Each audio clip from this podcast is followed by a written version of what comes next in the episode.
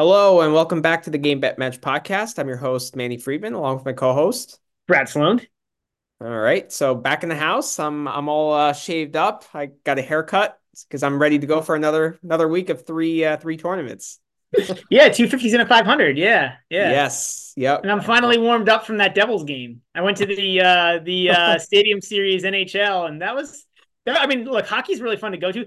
That wasn't. It wasn't like the football seems way too big, but other than that, it was pretty good. It's cool. And cold. It was like it was like Yeah. because they did a night game, which I, I don't know how many night Yeah. games they've done in this. Well, you know, if they if they do it in during the day, um, sometimes they have to delay the game because like the position of the sun, you know, if it like hits the ice, right, I heard about that. I did to, hear like, about that. Yeah, because delay it, the it's game, blinding so- because of the of the white of the ice. It's less risky to do it at night, actually. Yeah. Away, you know. So, uh, it's always a good experience. I was in the Winter Classic in like 2012, and like, it, Is that a game or cool. a night game? That was a day game. It actually was delayed a little bit, but Yeah. uh, good experience. I mean, Well, I think that's when they realized. I think they, that was the one that they had a bunch of delays, and they're like, okay, wait, there's actually like it's actually an issue. Yeah, yeah. Because for TV deals and all that, you know, it's it's a problem. Yeah, well, it was weird because like I don't know if it was because like because it was related to the TV or like because they had like uh they had a Jonas Brothers concert. Not only did they have a pregame, but then they also came out during the second period. So Mhm. I don't know why, but they like the intermissions were like very long. Like uh like both intermissions I think were like almost they might have been almost 25 minutes. I think they just want you to freeze your ass off just a little more. I it felt that way cuz like oh, like you know how they run the clock in between periods so, so, Yeah. so it's supposed to be like 18 minute intermission. right. And it was 20 on the clock. They didn't start the clock right as right after the period ended. They started the clock like after the teams had left the ice. Oh, jeez. And then like when they rang the horn for the next period, like the teams were still like dicking around.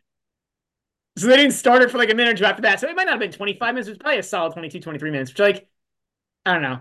It I was mean, very like, I've been at a sporting Weird. event like I think 40 degrees, and like I was still freezing my ass off. Like I can't imagine 10 degrees less. Like, you know, no, it was pretty insanely cold. I mean, like I was fine. Like I wore layers and like the biggest Yeah. things honestly was like, it was the biggest thing I regret, regretted was only wearing one pair of socks.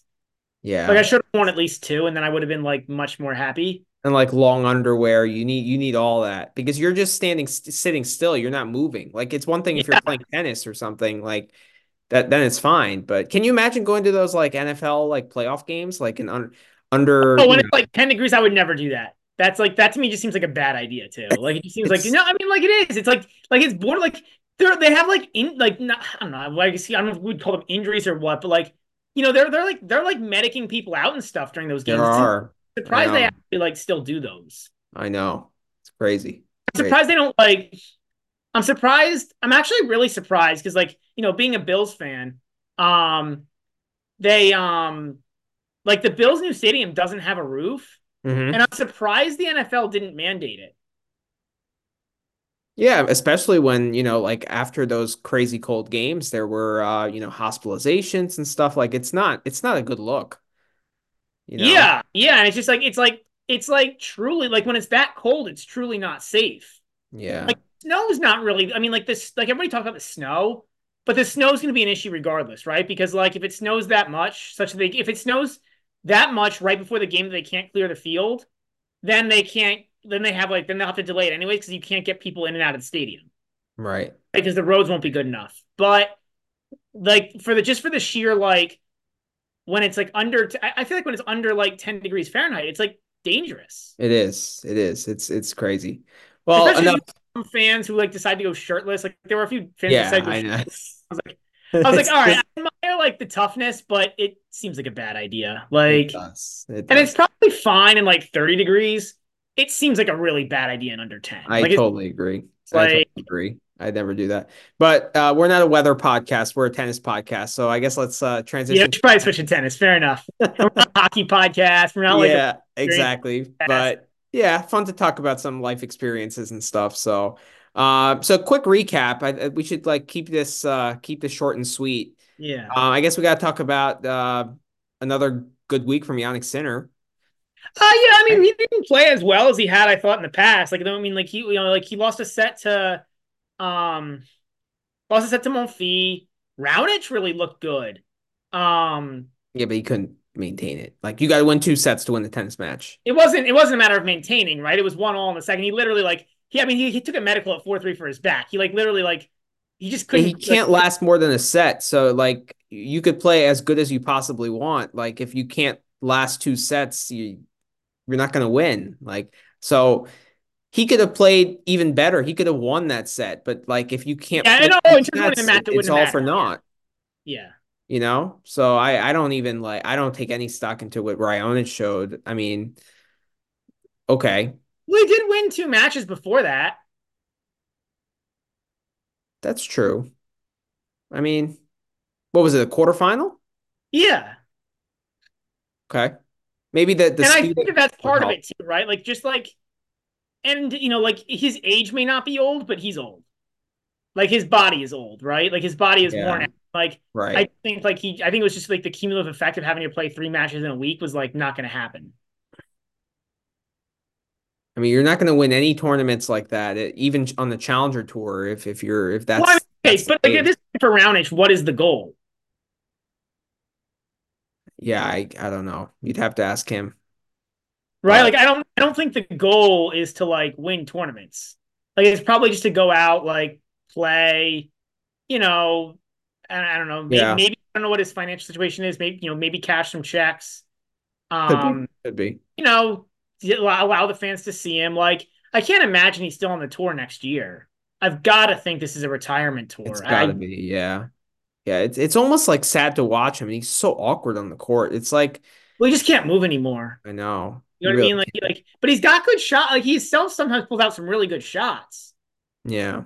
He just like can't. He can't rally because he just can't move. Yeah. Yeah. And then um, I thought the de Minaur match uh, today was a very high quality tennis match. Yeah, although I feel like a lot of guys look really good against de Minaur. Like good players, I feel like good like good players, like top twenty players, tend to look really good against de Minaur. Like just his style, I feel like like mm-hmm. leads to a lot of like really good looking rallies. Um, I do think de Minaur is playing really well, like no doubt. Yeah. Um, but I but I think that I do think there's something to be said where like where de Minaur does like he doesn't he's not he's he's kind of like the opposite of a GA Simon, even though he plays a lot of long rallies. Like whereas like Simon used to make players look bad. Like I feel like de Minaur makes players look good. Um but yeah. Yeah, but I mean I so de Minaur is one guy that I really like playing the 2-0 line on because like I feel like guys can't maintain the like the mental tenacity and the you know just hit, maintain that level where you have to hit like three or four good shots to win points against him, you know? And the thing is, de Minaur doesn't have much power. So, well, he's actually improved that aspect, but like for him to hit winners takes a lot. So often the guy that he plays, ha- you know, is able to hit two or three good shots in a rally. So that's why he probably makes people look good because like the r- rallies are are good because it's hard to get the ball past de Minaur, and de Minaur struggles to get the ball past his opponent. So yeah. they're actually very entertaining matches, but opponents I feel like can't maintain that level, especially if they're like slightly physically gassed, like Dimitrov was in the semi. Like to win a set takes a lot against de Minaur. I 100% agree. Um, I also want to mention something I think really cool. I don't know if you noticed this or not, or if maybe it's just my perception, so maybe I'm completely mm-hmm. off. But I feel like de Minaur uses his speed in a really interesting way because he is one. He's probably the fastest player on tour, mm-hmm. and I feel like, on hard courts at least, and I feel like what he does is he actually kind of like overcommits to the cross court and kind of gives up the line, mm-hmm. knowing that he can run that down. And so I feel like there's like like I feel like he baits guys into a lot of like line shots, which are just harder to make. I don't know if you. I would agree with that. Yeah, I would agree with that. Um, I think this year he's just he's hitting the ball bigger on both wings, actually. Yeah. And I think he's taking more risk. Like he's taking the backhand up the line more often, and that's really paying off for him yeah. as well. Yeah, I mean he's becoming you know? more tennis player, right? And less of like a runner. Right. I mean, I, that, that's being a little bit overly crass, but I think like yeah. in, like he's relying less on his speed and and he's hitting bigger shots. And yeah, I, I completely agree. Like I guess I, if Sinner, I thought Sinner played his best match of the tournament today, and if he was ten percent worse than he was today, he probably loses that. You know, like I thought I played the Sinner two one, and I played the de Minaur two uh, plus four and a half. The plus four and a half got there. Yeah, I mean it was you know it was a sweat obviously, but like I don't know. I I thought that that I wasn't gonna play the overpowered angle, um, which you played, um, just because like I think it, it's really hard to overpower de Minaur you like you have to play really well to overpower. Yeah, demon. a lot of guys do it. Tsitsipas has done it many times, um, but Tsitsipas has not played this version of de Minaur. Like if they played now, I might, I might, change. you know, I don't know how much the book is gonna weigh um their previous matchups versus de Minaur's current form, but I'd probably play de Minaur at this at this stage. All right. If they yeah. If de Minaur was a dog, which I, I, I don't know about that. I don't know how the books would would I don't know because has been so bad lately. He's out of yeah. the top 10 now, which is sad. There's no one-handed backhand in the top 10. I know. I know. Which I think is, is kind of I, but I think it's a real thing. Like I think the one-hander is slowly dying off. I just think like like you can I, I just think the two-hander is probably like a, a superior shot um in mm-hmm. terms of being like more efficient. And then yeah. I think the other big thing too is that um for for juniors coming up, like you can start hitting two-handed backhands at a pretty young age. It's really hard if you're seven or eight to hit a proper one-hander because you're like you're just not strong right. enough yet. Right. And so I think like with how early these kids are playing now, like I think it's just like a you know, like like Agreed. why not like get better at the two-hander. So it's kind of sad to see because one-handers I think look so cool, but yeah. they're just like I don't know. I, I think they're kind of slowly dying. Yeah, and I also think that like people are so good at attacking slices now. Yeah. And like if you hit every like unless you have like a Dimitrov slice and you have his movement and athleticism, like you need that level of movement and athleticism to have any success because the slice is just like if you float that slice, you're gonna get punished. You know? Yeah, well, I mean, guys but, with two handers hit slices too, but you're I agree. Like usually one you know, more slices. And so, two handers are now, you know, with that open stance defensive backhand, which Djokovic kind of implemented into the game. Like, and now everyone has it. You know, like that's yeah. that's a must have in in top levels of tennis. So, um, and like doing that with a one hander is so much harder. Well, like, it's just harder to hit defensive shots with a one hander in general, right? Like the right. one handed backhand's a better attacking shot. Yeah. Um, it's tough to hit defensive one hand. Like it's just like it's not a very stable shot, right? Just like the body mechanics of it. Like yeah. you're using right. one hand, you're using you're using like your like you don't like when else in life do you do this? Yeah, it's if I'm gonna push this, like if I'm gonna push like my glass forward, like I'm not gonna put I'm not gonna like backhand it. Like I know, I know. Yeah. Well, so uh, getting back to Sinner, what grade would you give him for the week? B. Like that, actually, honestly, probably like an A minus. Like uh, it depends on the standard. Like, what is the standard for him now? Right? Like, is the like so? Actually, I wanted to kind of talk about this. Um, I I, I give him an A minus because like I okay. think it's unfair to give him a, like the Novak standard. Just like it's unfair yeah. that we ever gave Alcaraz the Novak standard. I kind of that's I kind of wanted to transition this to. There's probably more to talk about in Rotterdam, but I'm trying to keep this quick. Yeah. Um, so to transition to uh, not Rio, uh, Buenos Aires. Um, mm-hmm. I I think that like there's been a lot of like, oh, Alcaraz isn't you know isn't doing well, blah blah blah. Yep. Um, and I get it. Like he hasn't won a title in eight months, but I, I wanted to say two things about that. Like 1st mm-hmm. um, I like he's never been that great of a hard. Like he like I think like fast hard has always been his worst surface. Like, I what does he with that? Gone with fast hardcore. I know he won the U.S. Open, but even that U.S. Open run was like, I mean, any Grand Slam run is impressive, but he had several five set matches, right? I think he had at least three setters. Like he was just more of a, a physical and mental beast than everyone in that event, right? And that's what won and, that and the best guy he played? Sinner, maybe. Yeah.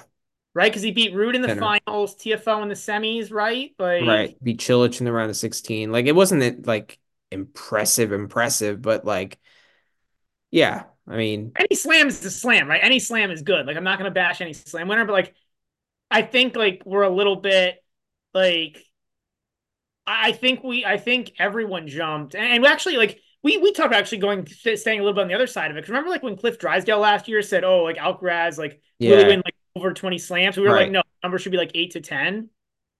Like, Yeah. I I still think that's fair. And I think people are jumping on that same bandwagon on Sinner now that he's having success. yeah. There, there's this overreaction in tennis more than I feel any other sport. Well, I also think in this era because we're so unused to like like people forget like the 2000s, like the early 2000s when there wasn't like a single like a, like a, a small dominant group when Yeah. like random players were winning slams. Like when Gaston Gaudio won a French and like you know what I mean? Like, you know, like we forget that like like and it's surprising because like the women's game is like that.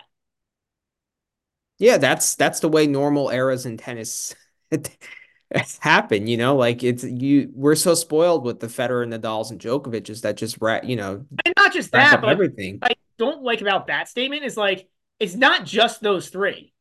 It's the fact that you had like a dominant second tier too. So you had like Murray, Wawrinka, Sure. Um, you know what I mean? You had a very, very strong second tier. it's It's like true. Ferrer and Berdych who would like clean out the rest of the field. Even Yeah. like a Tsonga type of guy. Like so it was really it was almost impossible. It was really hard to even get to like a semi or a final. Do you remember any guy in like the top, you know, ranked third between 30 and 40 in that era? Probably not, because like those guys just overshadowed everything, you know? yeah, yeah. So yeah, I mean, I, I'm gonna pump the brakes with Alcaraz. Like, yes, he's struggling now, you know, I there's no doubt about it, but like he's gonna get it back at some point. You know, he's too good not to. Like, I'm not like worried about his What career per se. under count hypothetically be for his slam career? Like or number of slams for the career? I'm still thinking like eight to ten is a fair number. Um, yeah, probably uh yeah. Seven, seven to ten. Yeah, I'm I'm in that same ballpark. Like 20 is 20 was 20 always is ridiculous. 20 is ridiculous. And like that was the expectation that was put. And like I just don't think it was like ever fair. And so now, like now we're all reacting the other way, like, oh, Alcaraz, like what the, what is he doing? Like he hasn't won a tournament name. Like he still has been like if you look at most of his losses, they're to like top guys. Like this like, this one to Jarry was not good, 100 percent No. agree. Um, and the one and he lost the one to Paul. But like other than that, I think all his losses are like top five, top ten guys. Yeah, lo- losing to Medvedev, losing to Novak, you losing know, to Zverev, like those rounds. Right. No. I mean, yeah, he's he's he'll be fine. I mean, I I think, you know, he kind of like dropped the gear after Wimbledon, and I think it, it that's just human nature, especially for a young guy with all that fame coming your way and all the, you know, the publicity and stuff like that. Like it's only human nature, especially at that age, to kind of let your guard down a little bit, you know? And I feel like he was kind of riding that wave throughout like Cincinnati and the US Open, but like it just like it's a it's a lot of weight on the shoulders. And I, I feel like he has to build it up again from from you know, from a pretty not a low level, but like he has to build it up again. You know? He has to kind of pay his dues again. That's the you know Oh, I the paying the dues is I'm I'm done with the paying the dues. But um But I yeah, I'm just saying he has to start building up. Like he can't just like come to a tournament and you know expect to win it. He has to like grind away and then but kind I don't think it was I mean like I don't like I think that I think the mistake my point is I think the mistake was ever like was ever putting him in a tier where it was like that was the case. You know what I mean like I think the like I think like general tennis media did that. And I think that was like like yes, he's been a little bit worse post Wimbledon. I 100% like no I'm not going to debate that. But like a lot of it is like masked by the fact that most of that was on fast hard and he's just like he's just not as good of a fast hard player as other surfaces. And Mhm. the fact like after the Wimbledon, we we put the expectation on that he was going to dominate every surface. Yeah, I, I mean I also think that he kind of put some unneeded pressure on himself by always comparing himself to Novak and being like, you know, my goal is to catch Novak. And I, I don't think that did him any favors. Yeah, You know? maybe. I mean, I don't know. It's it's yeah, I I- I can see why you'd say that. I don't know, like you know, he seems like he's pretty honest with the media, so maybe it didn't. Um, yeah, I don't know. Like He is, but you know, now he's the the one that's being chased. He's not the the chaser, right? Like so and the the young the being the young 20 year old or you know the the teenager phenom, right? That that narrative goes away pretty quickly. You know, so he yeah, I just I, feel like he's gonna I have to like kind of rebuild what combination of the two. Like I don't think he's actually that much worse either. Like is he worse? Yeah, a little bit, but I don't think it's like like I don't think it's like the sky. You know, it's, I don't think it's like the sky. Like my my career like expectations on him have not really changed. Like I think it was, you know, I, I think was, there was just like a lot of overreaction. Again, like and going back to Sinner, like so like originally I said B, and like I think that's completely unfair. Like I think I think it's I think it should be like this was a tough draw. Like there were, you know, like Rublev was in this draw, de Minaur was in this draw. yeah. Um, who else was in this draw? Uh, Mm, he was in this draw, got beat by Griekspoor, but like it wasn't like this was like a 250 draw. Where no, like yeah, it's I mean, a like good this, draw. was a, this was a legitimate draw. So to win the event is a good week, like no matter what. Right. Yeah. And to win five ma- matches, like I give the same grade you did. I give him an A minus. yeah, Like I don't think you can give him A considering he lost a set to Monfils, you know, didn't look great against Raonic in that one set, you know. Uh, I I thought that the Griekspoor match could have gotten way more complicated. yeah. Like, had his moments. I mean, he had, you yeah. know, So, yeah, I mean, let's pump the brakes a little with Sinner, right? Like he's going to have a dip, like, you know, he's not going to continue this form for the rest of the year. Like, yeah, you know, he's not going to win everything. yeah. It'll probably be the Oh. clay, the where he's gonna have a hard time. Clay, he's going to have a hard time and yeah, I I mean, right now, if they play, if if Sinner and Alcaraz played on a on a like a neutral hard court, like what would you put the line at? Hypothetically,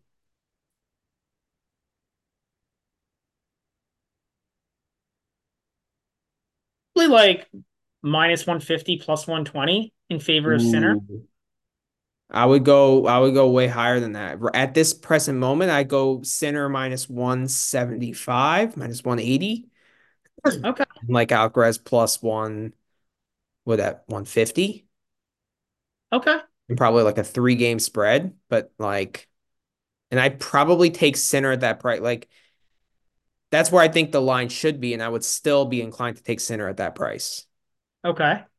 So on I said, clay court, I get it, but I think there's a fair amount of of overreaction here.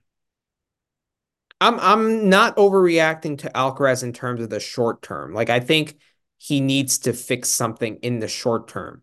But I think in terms of the career trajectory and like where he's gonna end up in the career, then that I'm not If you changing. do power rankings right now, where would you put Alcaraz? Um, I'd put Sinner one. I'd put Medvedev two, probably. I'd put Djokovic. Medvedev ahead of Novak? He made the final. Djokovic made the semis. Djokovic Yeah, didn't look very good. what? Djokovic didn't look very good the Australian Open. Yeah, but Djokovic, I mean, he he was he was sick. There was a lot. There was some stuff going on. That was a weird. I don't know. That was a weird event. Like he didn't look but very good the whole event.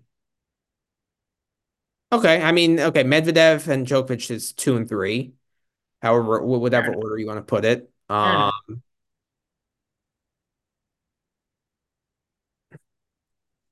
yeah, I mean, I'd probably probably put Zverev at four. Oh no way! See, I think that's overreacting to Sinner beating Alcaraz. Like I get it, but like, yeah. So I mean, I, I he he won the United Cup, right? He had a he had a better he beat Alcaraz at the Australian Open. So I think you got to put Zverev at four right now. Like 2024 power I rankings. disagree. I actually I would actually put Alcaraz above Zverev. I think I think he slides in at four for me because Okay. like I get that Zverev beat him, but like okay, that's one match, right? And like Zverev is getting like historically Zverev's given Alcaraz a bit of a hard time. Okay. Yeah, you're right. I mean, the the Jarry loss slides him down. Like if that Jarry loss didn't happen and he wins Buenos Aires, Yeah, I'd probably put him four. His first time on clay in eight months, you know, first tournament on clay. And he didn't look particularly against Vavassori or Ugo Carabelli. You got you got to beat these guys. Like if you're in the top five in power rankings, like you got you got to beat all these guys. Like any loss here is a bad loss. Let's let's just be honest for Alcaraz. I know? mean, not a good loss. I mean, and I agree. Like I agree, it's a bad loss, but I'm I'm kind of willing to forgive. Like, okay, all right. Now I probably put him at five. So then we're not that far off. I yeah. just like you know, I just I don't know that I ever had him above Novak, even after he beat him at Wimbledon. Like I think you know, I mean, like I was still. But who's you know, six? Is it de Minaur? Rublev. Rublev. Easily. Rublev. I mean, actually, Rublev may have, might have an argument to be above Zverev. Yeah, might have an argument to be above Zverev still. Rublev made the quarters of the Australian Open and he won Hong Kong. But uh, Hong Kong is kind of you just like throw it away almost, and then I mean I, I probably put Alcaraz five, but Rublev is pretty close at six in my eyes. Like I think Alcaraz is probably closer to Rublev right now than he would be to Zverev in a way. Oh, like okay, that's where I disagree. That's okay. where I disagree. For me, Alcaraz is a clear number five. And if you talk about 2024 power rankings, to me, he's he's five, and he's well, he, can't, like, he can't be any lower than six. Because if you look at the ranks, like Rune, Hubie, Fritz, Tsitsipas are seven through ten. And yeah, like forget Dimitrov. He's, well, I actually put I actually put de Minaur and Dimitrov probably right behind Rublev. I agree with that. Those yeah. guys, you know. Yeah. So, yeah. All, All right. right. Delray Beach. Uh, well, the final hasn't taken place. There was rain from uh, I the. Know, you know. I know, but um, Fritz looking good again on American hardcourt. I know, I know. How about how about Paul? Paul's have kind of have had a resurgence these last couple weeks. I mean, like I'm not surprised though. Like Tommy Paul's a really good tennis player. I don't think I think it's he unfair is. to like, you know, yeah, he choked against Mio, um, who's right. capable of playing good tennis himself. And like, what else are we bashing Paul? Like, I thought I thought all of the American guys were just gassed by the fourth quarter of last season. So I'm giving like all those guys almost a pass for their bad Q4s. Because with the exception of Shelton, I just thought they were all like gassed. Like, yeah. and that happens to a lot of guys. I mean, half the tour gets gassed by the end of the year. It's a long season. Yeah. I mean, I was impressed with Paul with his like very straightforward Shelton win. I was impressed yeah. by him, you know, this week kind of backing it up. You know, I, I picked Thompson and like expect that. I did not expect him, him, to back it up. Um, right. So we have to give him his props for that, you know. Yeah. And I I think the the match against Fritz, I don't know if you have a bet on it, but for me, like I think it should be a pure pick 'em. oh, honest. I disagree. I get it. I understand why you say that. But I just think that like like this is like the dream place for Fritz. I'll have to check what tomorrow, tomorrow's weather looks like, but mm-hmm. like I don't know. I just think this is like yeah, well, this is, I think it's a really good Fritz. Fritz spot. vultures up these two fifties. Has been you know he likes the Delray Beach conditions. He's done well in, well in the past, but I'm weighing that versus the Paul form. So if you kind of give them equal weight, like I think it's a close match. Like I think it's Paul's uh, form much better than Fritz's. Like I get he's playing well, but like Fritz, we just haven't like like how can you say Fritz is playing poorly or that he's not playing like top ten tennis in this tournament? Again, like you put him on any. I, I'm a big fan of this. Like I'm really riding hard on this. Like Fritz, like American easy tournaments, you get like a different Taylor Fritz. Like yeah, but this is also a harder opponent that he that than he's played in. I think any of these kind of tournaments recently. Yeah, you're right. It's harder than anyone he played in Atlanta. Yeah, I mean they played in Acapulco and it was a close match. I don't think that like yeah, you know, I get I get why you would say it's. I don't think it's a pure pick. I've got Fritz as a. I think I I, I kind of like the line where it was. It was like a minus one seventy five plus one thirty five or something. Ooh, forty. Okay. That's what the best line was, right? I think that's where. Yeah, and then moved in Paul's favor a little bit, but I, I got it early. Oh, it's actually minus one forty plus one fifteen, and that's that's where I had it. Okay. I think I think Paul's got like a 45% chance. I don't think Paul's like dead in the water by any means. You have a bet?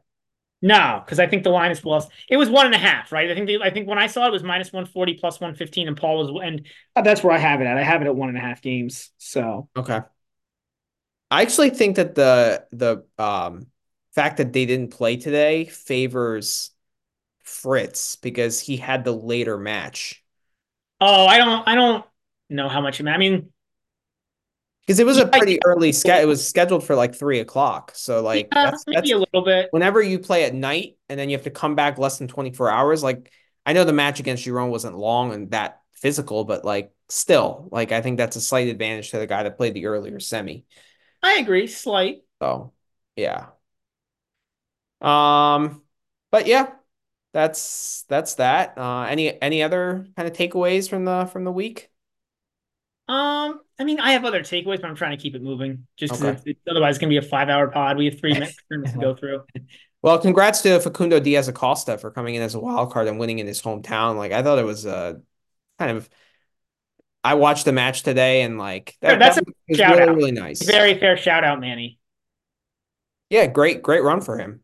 I mean, Yeah, that's I agree. that's amazing. So, um, all right, let's uh let's head to Doha. Yeah, sure. We'll start in Doha. All right, sounds good.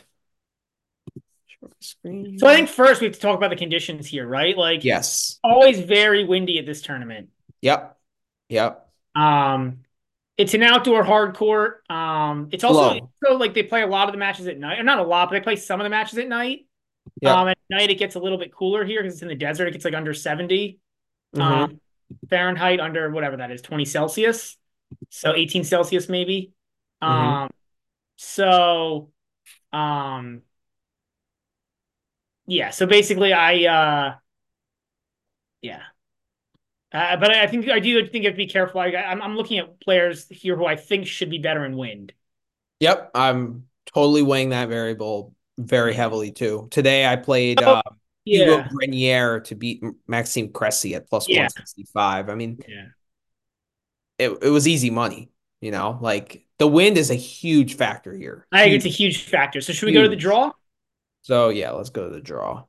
Um, and it plays slow, right? Um, I think it's more like medium, medium slow. You know what I mean? The I don't. Nishikori uh, email said it was slow. Okay. All right. I didn't see that Oh. yet. I've always, I don't know. I've always thought this play like. 69% holds, I think.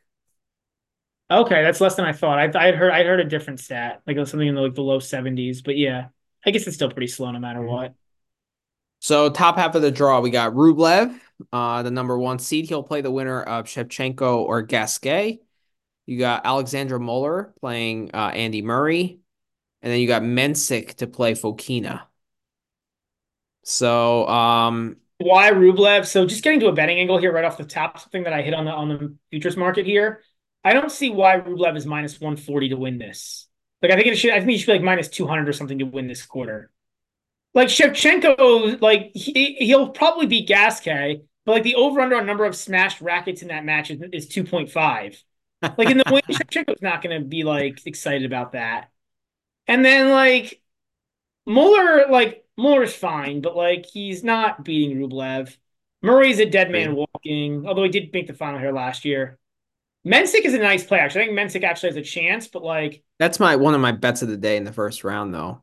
That that Mensik uh, Fokina. We'll get I- into that, but yeah, yeah. So we'll be all over. That actually might end up being GBM worthy because I really like that Yeah. play. I think Foki in the in, in a wind, Foki Oh, you know, terrible. Wind.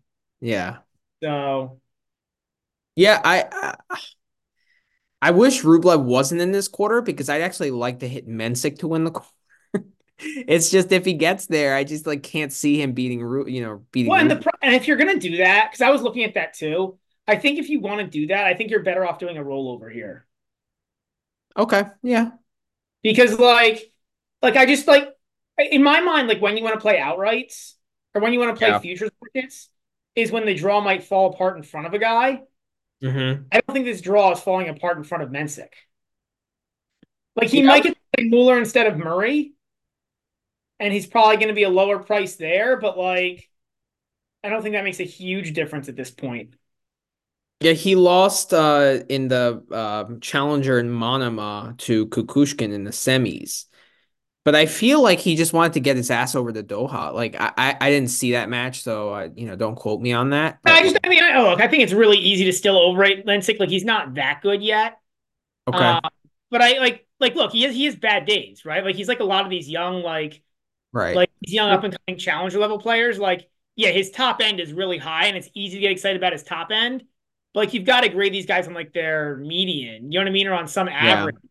And like the low end is pretty low with Mensik too. Agreed. Um, but yeah, I, I I'm uh yeah, I, Yeah, I I think uh, I think a Mensik rollover is a nice look here for at least the first two rounds, you know? yeah, yeah. Um, so I, I agree with that take. Um, and the thing is, like, if you want to, I mean, you could even carry that rollover in against Rublev, and I think you're going to get like, because he's already a dog against Fokina.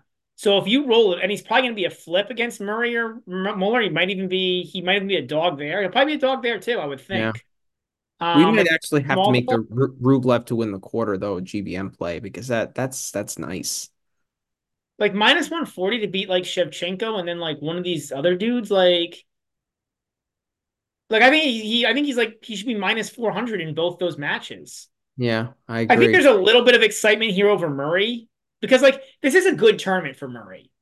I just I can't back Murray right now. No, no, I absolutely not. Um, I mean, I th he could get through past Muller. I mean, Muller is like if you want to find your form, that's a guy you want to play, I guess. Like if you want to find Yeah. your form against like a decent player, Yeah, right? Muller's Muller is a good guy to good guy to play. I mean, but Muller is used to these conditions. He had a decent qualifying run, you know, like who did he beat in qualies? Oh, Lukas Klein, which is a decent win, four and four, and then uh, Richard, one and two. So, I mean, I, I we'll go over the lines on that match, but like that's really like a 50-50 match in my eyes, Okay. you know. So, um, as far as the next quarter goes, we got Ugo Humbert. he has a bye. He'll play the winner of uh, Pavel Kotov and Lorenzo Sonego.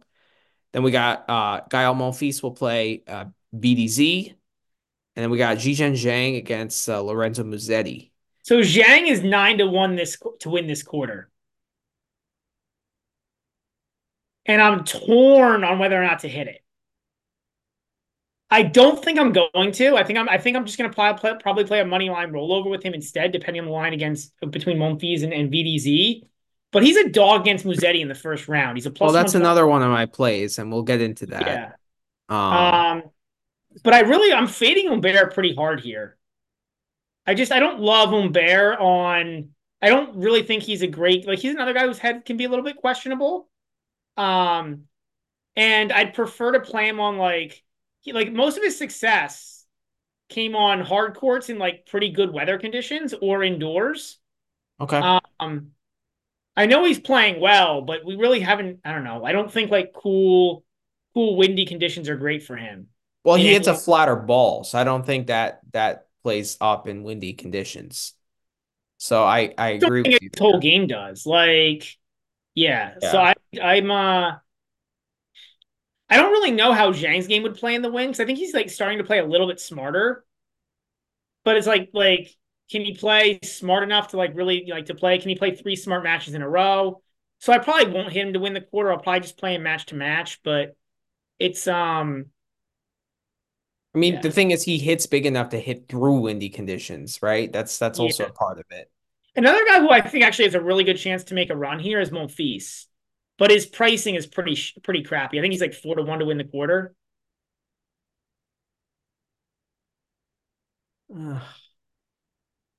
Like I think he's got a decent chance. I just think four to one's not a great price on Monfils, especially because No, like you never know which Monfils is showing up. And I don't mean that from a motivation perspective. I think it's honestly more like the body at this point. I, I can't get there.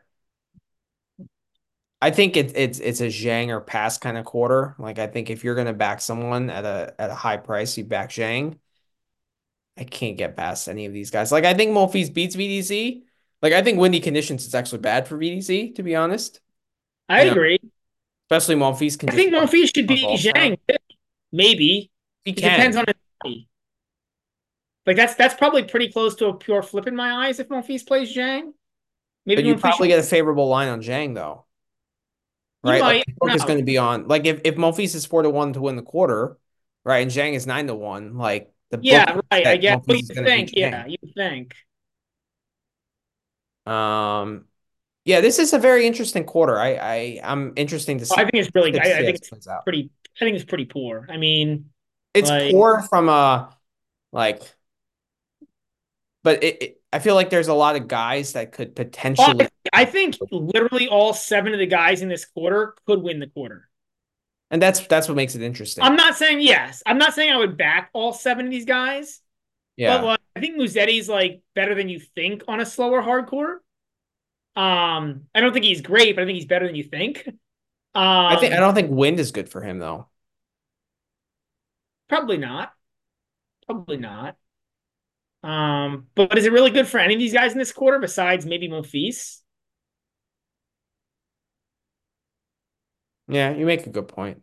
And Monfils, you just don't know. Like he's just such a wild card, man. He's Like if he's, you if you rank the guys who are like rank the guys in terms of who prefers wind versus who doesn't like wind. well, like Monfils would be at the top of the list of guys who would be better in wind. Sonego probably doesn't care. No, I think Sonego he's so timing oriented.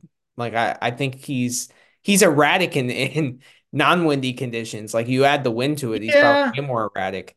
Yeah, you might be right. I really like Pavel Kotov in that match. We'll get into Oh, I don't like Kotov though either. I think like I like like kind of want to fade both those guys.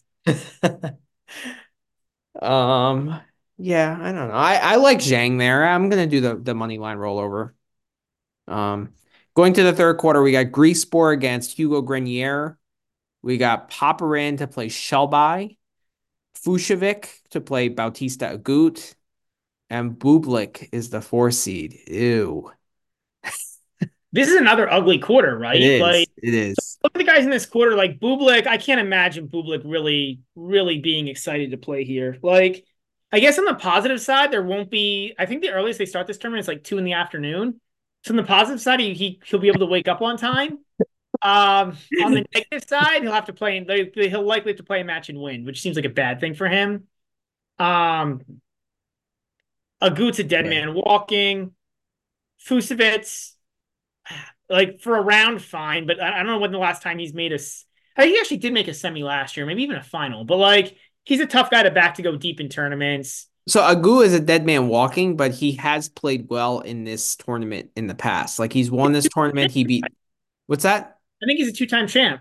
He is, and he beat Novak here. Like, so he Yeah. likes the conditions here, but at the same time, he's been so bad that like his form might just like scratch all the success he, you know. I mean, that's back when he used to be good, right? That's back when he was a top twenty player. Yeah, this is not the same true. That's the same true. RBA. that's true. Um, again, I'd say what I said about Fucsovics. I just it's hard to back him, and I think he's like five to one to win this quarter, which I can't really back him at that price. I like Popyrin to win this quarter at five at plus five fifty. That that was no way, No? not. He's he's got such a long swing. Ugh. Yeah, but like all these guys struggle in the wind. Like Griekspoor too, it's going to be a disaster for him. Oh, I've got to pick. I've got to pick for this quarter. You it's know? a shit quarter. We're going Hugo G. Hugo G at twenty to one. he's he's the worst player in the quarter. I, I actually Shelby and him are probably pretty close, but like I he qualified, so like at least he's used to the conditions. And, like it, I mean, honestly, like who, like I don't want to back anybody in this quarter. so I mean, neither. Yeah, Like he he can't beat Griekspoor. He can't he can't beat Griekspoor coming off of in, on a slow court that's gonna have wind and like coming Yeah. off of that in Rotterdam. Like no, I, I I'm playing Grenier against Griekspoor. Like he can just Greek you know. Sport. He can't. He can beat. He can beat Poppy. Poppy's in, in on wind in wind if the ball's blowing around. Was it windy in Umag? I don't think so. I think Umag's pretty nice weather generally. But it's near the water. It's near the ocean.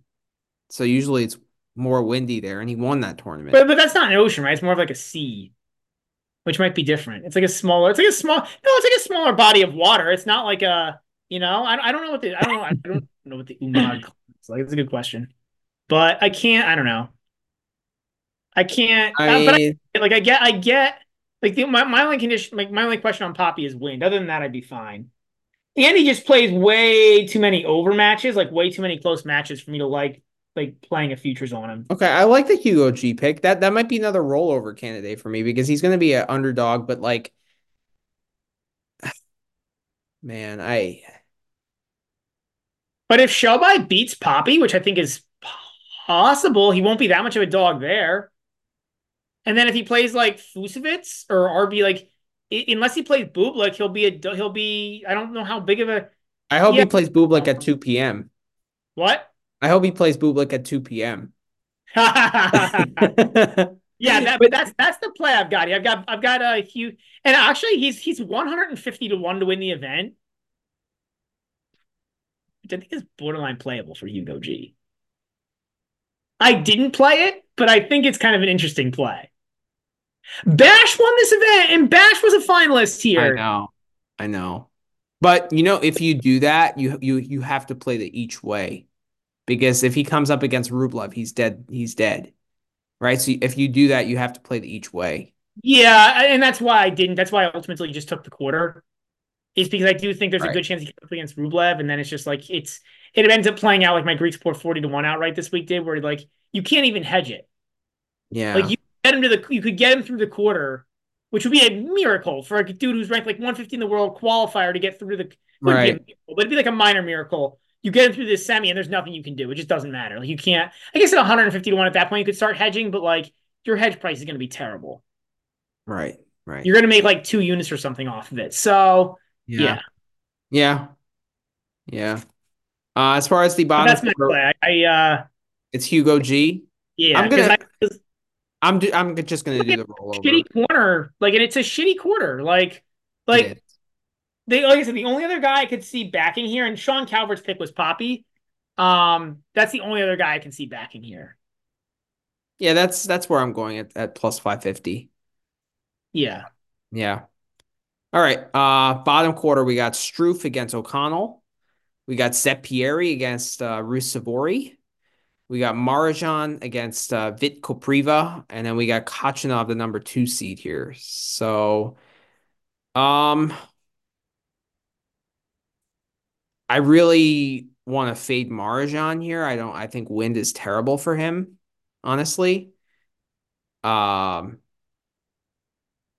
I'm not. I mean, Khachanov is he's he's tough, and you know, but like I think Ruusuvuori played him tough. He he beat him in Hong Kong. You know, um, Ruusuvuori was three to one to get win the quarter. I was hoping he would be a little better. Uh, three to one, I can't really get there. Uh, O'Connell did really well here last year as well, right? He he troubled Medvedev. He got, I think it was quarters he got to. So I like him against Struff. I think Ruusuvuori would be a tough matchup for him. Um, but actually, I like Seppieri there too, since he qualified, and he's actually been decent this year. I think it's a it's it's a solid quarter. I think Khachanov should get through. I, I don't I don't have a player to win the quarter. Do you, do I don't have... either. Khachanov is plus one twenty five, and I think that's close to a fair market price. Yeah, that usually just destroys all futures. When you have like if you have like a big favorite who's like close to fair value, if you're not going to back them, yeah, it almost destroys because like okay at that point like if I think that like he's plus one twenty five, so that means like forty five percent of the market's going to him.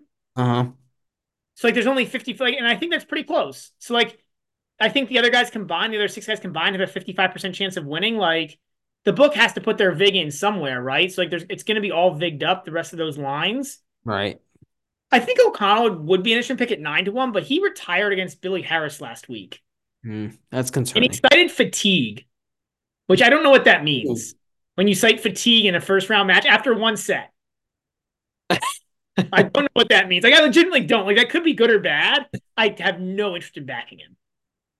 Well, maybe he knows he has quarter final points to defend here, and he just wants to get over the Doha. Like, I mean that that's a reasonable narrative. The yeah. other narrative is like he's like sick or something.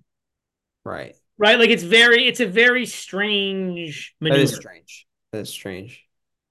Yeah. Um. Yeah, no, no play there in the quarter. I mean, I, I, I really want to play the Rublev minus 140. You want to make that GBM? Yeah, let's do it. Let's do that. Um, the other thing I played here that I didn't mention is on the outright. I played Rublev to win the event at plus 250. Like, who should beat him here? Like, who's got who? Who like who like besides maybe Khachanov? And I'm still not fully sold on Khachanov's form, although he did look better in Marseille. I will. I do have to admit, he looked about as good as he's looked, honestly. Yeah. I mean, I I'm a little bit higher on Humbert than you are. Like, I think he's I I agree with you. He's better on indoor like conditions without any elements, but like I think he's playing damn well ten good damn good tennis right now. Um, I think like last week in Rotterdam was kind of just like kind of a fade spot for Humbert because you know he, was coming off a title, an emotional win in his hometown. Like that's hard to back up. You know, now he's had like five days to to get over that and you know get over to Doha, get acclimated with the condition. I don't know how early he got there, but like I think he should win that quarter. It's just not good enough as a price here. But I think those are the top top two guys. I guess Khachanov is in that mold. I would way take Khachanov over Humbert. I just don't trust Humbert's head. Yeah, I'm, I'm not. I don't agree with that. I, I do trust him mentally. I think he's he's fine. Um, I just don't think that these conditions are great for him, and that's my my really my really my only concern. Um, but I kind of weigh Khachanov and Humbert evenly, I guess, here. I mean, yeah, okay. If you think, uh, and then then but then Rublev as a plus two fifty doesn't become as enticing. I mean, it's all Yeah, about how you believe in Humbert. I, I have no faith in Humbert in, in bad weather, in like slightly difficult weather. difficult weather. Okay. Yeah, and the fact that he would have probably, I feel like, have to go through both of them. Oh, I have no. I I'm never backing. I'm I'm saying like the only the only difference like the, the like the, because like if you weren't high on Humbert, I would suggest you to take the outright with me on Rublev at 250. Mm-hmm. Um, but if you are higher on Humbert, then that would be the reason not to. Because if you think he's going to make the, the semi and give Rublev a push, then like 250 is only decent if like like honestly, I think Rublev. I don't really like. I think the only guy who should trouble him at all in this draw is Khachanov.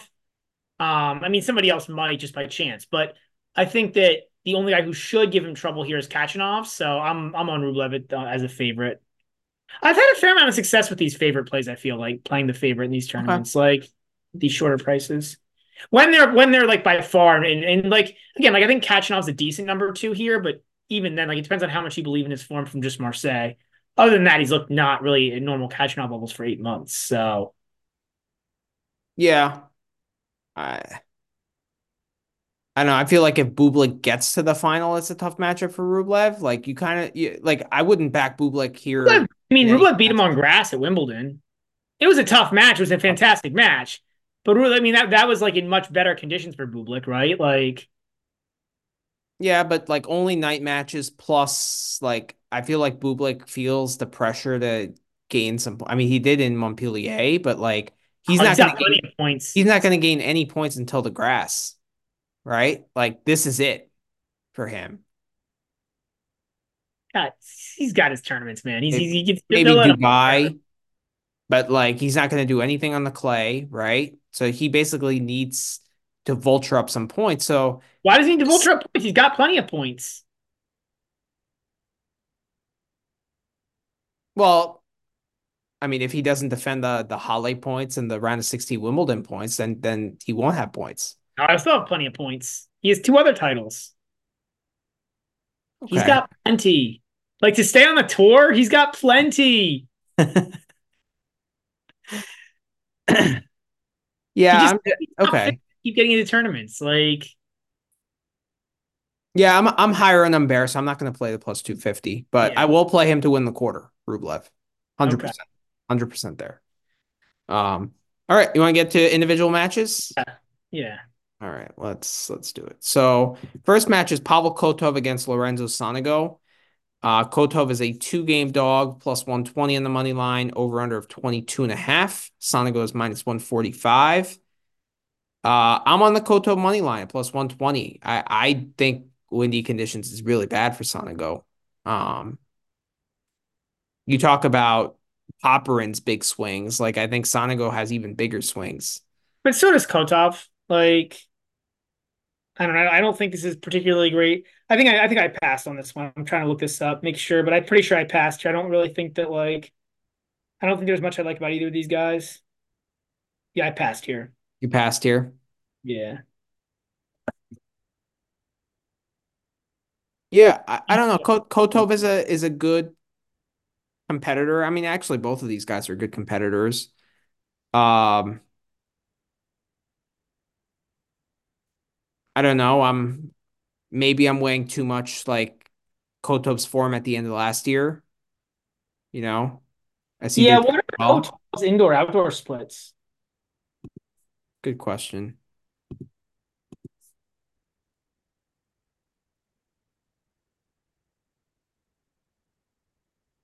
So Kotov indoors since 2022, 21 and 10.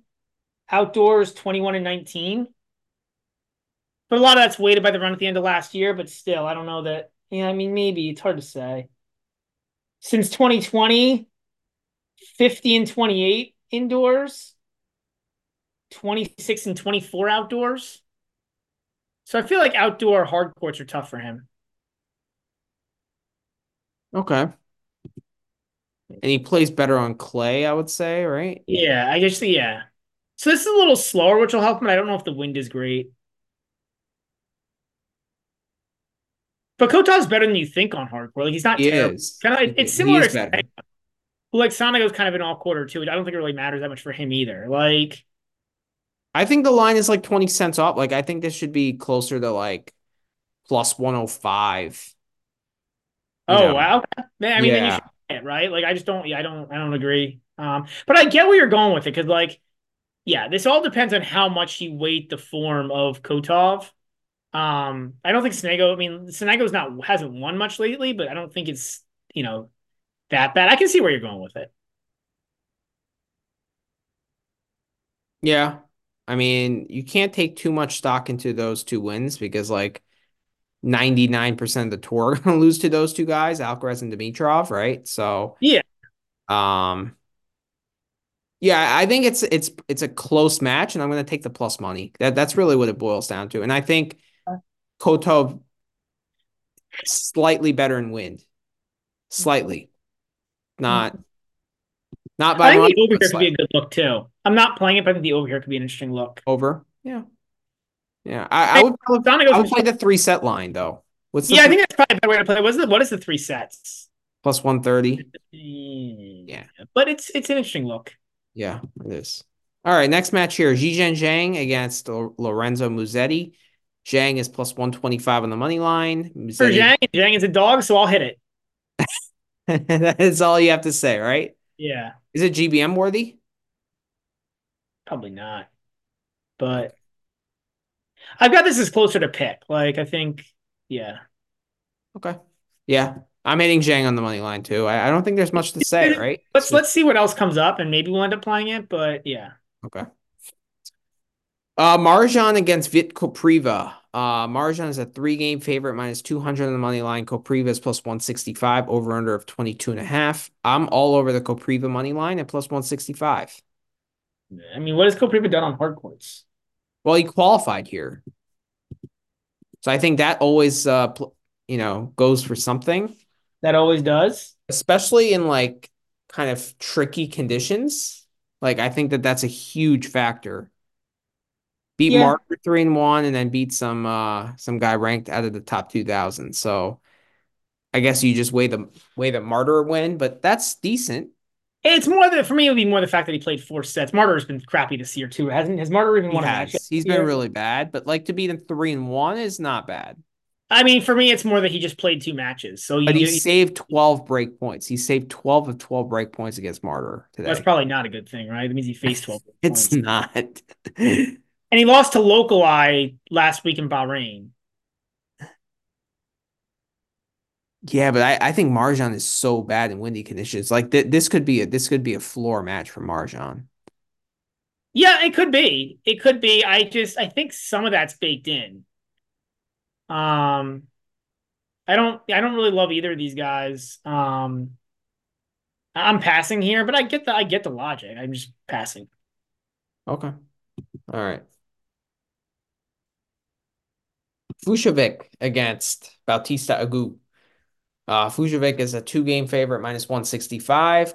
RBA is plus 135, over under 22 and a half. Uh, I'm laying the two with with Fucsovics. I'm I'm gonna I'm gonna continue the hard fade on RBA. Pass solely because of Bautista Agut's previous success here. Okay.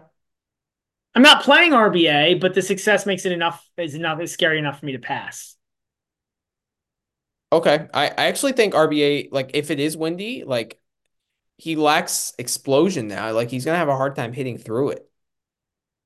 On a slow court Yeah, maybe. Like I think that that's But he's he's been so good here in the past. I gotta I, I can't I mean like and then, like look, like, I mean Agut's won a couple matches this year. Like I know it was Cerundolo and somebody else, but like Mhm. I don't think like I don't think he yeah. Like I was hoping I was hoping to to back Fucsovics here, but I think like he's already minus 165 on the money line. I think there's already quite a bit built in here. Okay. Three sets could be interesting with those, both those guys because they're both pretty good competitors in a first round match. That that'd be another interesting look, I think, here. I'm not playing it because I have no faith in RBA, but I think it'd be an interesting look. Plus 135. Yeah. I'll play it. No, Nice. I, I, I like that that that look. I, it makes sense. Makes sense. If it was plus 125, I'd lay off, but plus 135 is is nice. Uh Popyrin against Shelbayh. Um Popyrin is a two and a half game favorite, minus 200. Shelbayh is plus 165, over under 22 and a half. Um, I think this is right. I've played the over games here. Okay. Yes, I've played the over games. Um, Hmm. looking at something with Popyrin.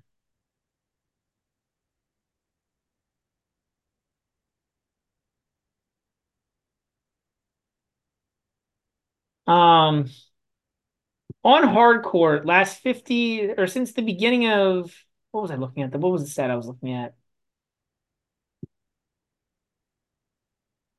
think it was since the beginning of 23 on hard court. It's gone over the 22 and a half.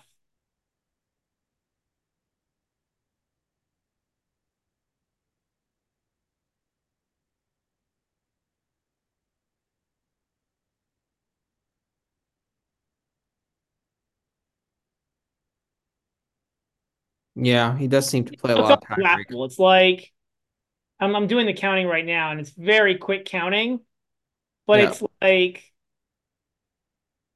it's literally like over it's like 70% of the time that he's gone over since the beginning of 23, since he's, gone over 22 and a half. Wow. He plays a ton of tie breaks. He's like because because he's got a good serve and he's got a big, big serve plus one game. But then Yeah. when he has to try to break serve, he doesn't move well enough. Um he should um so so there's that. Um there's he struggles against lefties for some reason. Uh, Really? versus lefties, they're not nearly as good.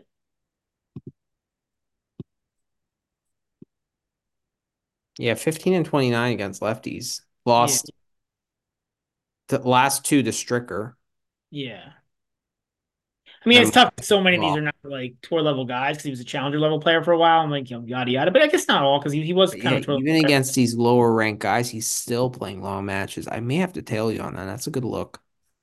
Yeah, I mean, It's he's. juice though. I mean, if you if you really feel confident in it, you could play the the twenty the twenty three at minus one hundred five.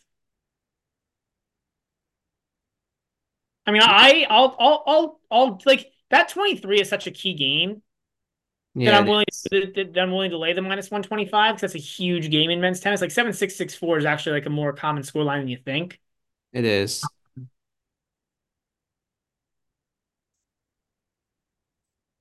But but yeah, That's- that's where I've gone. Um, Show I won a set here last year from Quan.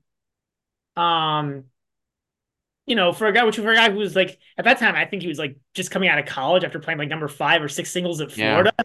He's a much better player now. Um, You like the over 10 and a half games in the first set at plus 180?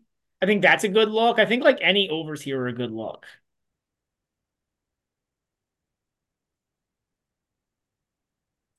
I just wish that wasn't juiced. It's too much.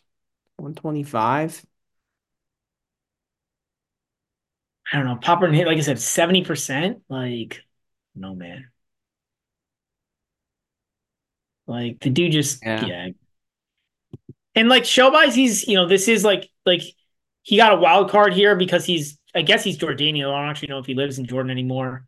Um, I doubt it. Um, but like, yeah, you know, I don't know. I, I'm, I, Shelbayh's got a big game too. He's kind of similar to Popyrin. Although he moves better, he just misses a lot. I Um, like the the look. I'm gonna wait uh, if if this line doesn't move before match time because I think uh, that match is tomorrow later in the day. So Mhm. like I'm either gonna play that or the over 10 and a half in the first Okay. set.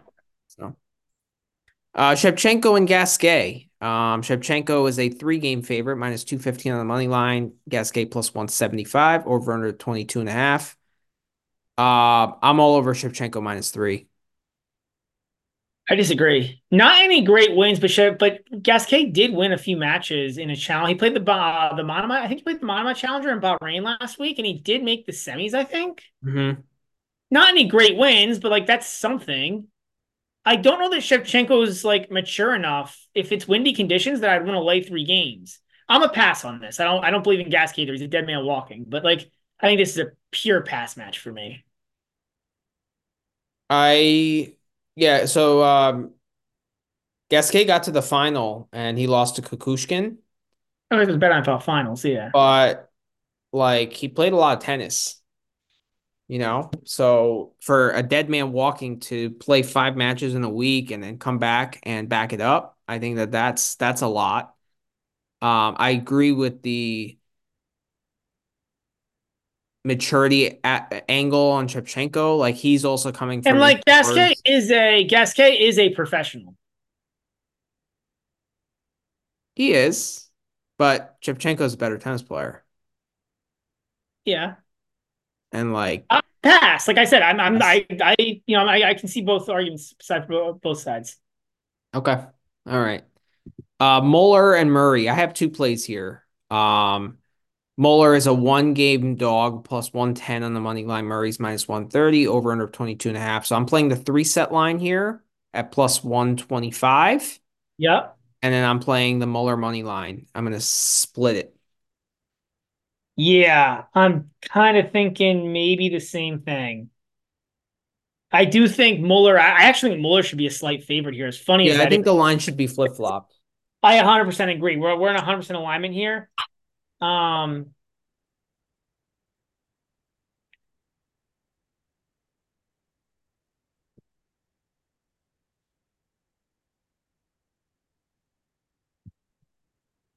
I'll probably end up doing the same thing. What is the what is the three set line here? Is it Plus 130? 125. But I, I, I think that's that's good enough for me. Okay. I get it. I don't think it's a terrible play. I wouldn't play the two sets at minus 165. That's for damn sure. Uh, yeah. I don't know if I've, ever played the two set line. I've ne I've never played it either. Like if I'm gonna do that, I usually just play the under games. Yeah, exactly.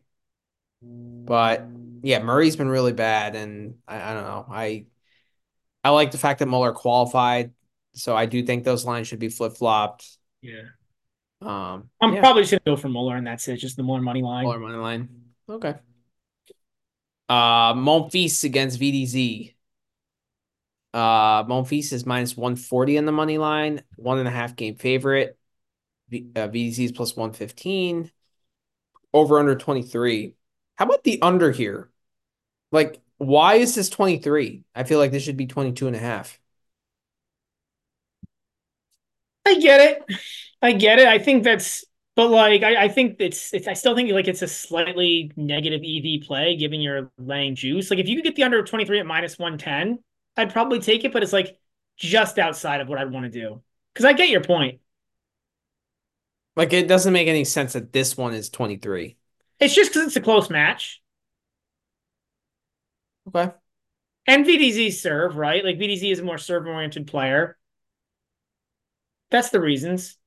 I, I can't get a read. I'm- I don't I, I don't think that I think it should be 22 and a half. It's just like usually a half game, right, is like hard to. But as you know said, that's such a big game. it is such a big game, but like, yeah, it's close. I think it's close to zero EV if you want to play the under. I don't think it's a bad look. Yeah, I I don't know. I have such a struggle to get a read on VDZ. Like, is he a power player? Is he not a power player? Is he know, a offensive. I feel like he's an offensive, like he's kind of like a maybe like a bad version of RBA, but he's not as good at grinding, which is why he's a bad bad version. Like he's like a he's like a sneaky offensive player, right? yeah, he has like this weird injection of pace, but then like sometimes he- it feels like he has no power whatsoever, and he just like loops the ball in the court. Like I have no idea like what kind of player he is. The other problem in this match is that Monfils is a wild card. Like he's a wild card in the tournament, which doesn't matter, but like he's just a wild. Like you just don't know what Monfils you're going to get. Yeah. Not that he's not motivated, but it's just like it's it's. I think it's like you know it, it's it's partially the body. He could he could you know he could play possum for too long and blow the match because of that. Like A VDZ does the same thing. So I don't think he plays possum to the level of Monfils. VZ plays bad and gets like I don't know, he gets like melancholy, but it's like different. melancholy. That's exactly. I mean, great different. word for him. It's a What? great. He's he always looks melancholy. Yeah, Like just like no energy. I yeah. don't know. This is a very weird match.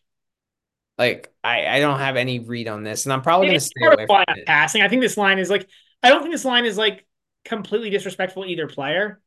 So I Yeah, don't really feel I need to play it. it's under a pass for me.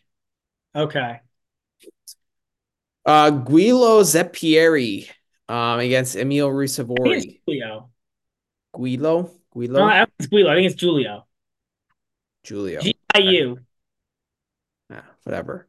Um, I'm not. We're not. Neither of us are Italian, as you can probably tell.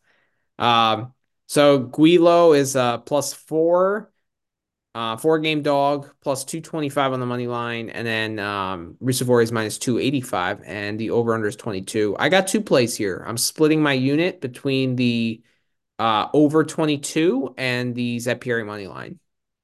A hundred percent disagree. I see why you'd say that. Okay. Savory, I think, is like 8 0 versus lefties in the last 52 weeks or something. Okay.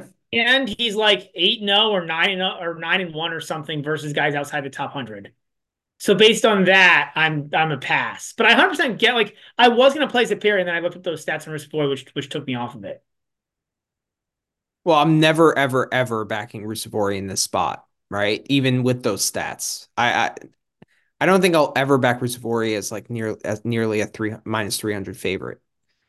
I get- Um, I plus, get it. I don't think these conditions are necessarily good for Ruusuvuori, I get it. Especially in the first match. Like if he gets through this match, then I would be more willing to back him going forward. Um, but yeah, I, I don't know. I I like the fact that Zeppieri qualified. That this is a good enough number for me. Like if I got if it was plus 190 or plus 200, I'd probably lay off. I mean, I get everything you're saying. I hear everything you're Yeah. saying. It's just based on those two stats that I mentioned before that keep me off of this. Fair. make this pass. Fair. Uh, next match. Ooh, Weird, I don't is- understand why, but I tend to put stock into that. okay, okay. Uh, Mensik against Fokina. Mensik is a three-game dog, plus 185 on the money line. Fokina is minus 225, and over/under is 22 and a half. I think we kind of alluded to it that we really like the Mensik money line here. Uh, actually, I went with the Mensik plus the three games. At that point, that the does three games with Fokina really matter? Yeah. Because of the choking aspect. Like, even if he gets the lead, he could choke it. Like, you, you have like your back, you have like the backdoor choke. This is a two unit play for me, and I put one unit on each, the, the plus three in the money line. Like, in my, in my mind, this is like the one time when I actually like a plus games, or one of the two times. Like, the first is like good server, and you're just hoping for not a lot of breaks, basically for the over. The second is this when you can get a um the second is this when you can get a A Like, back I- I- cover.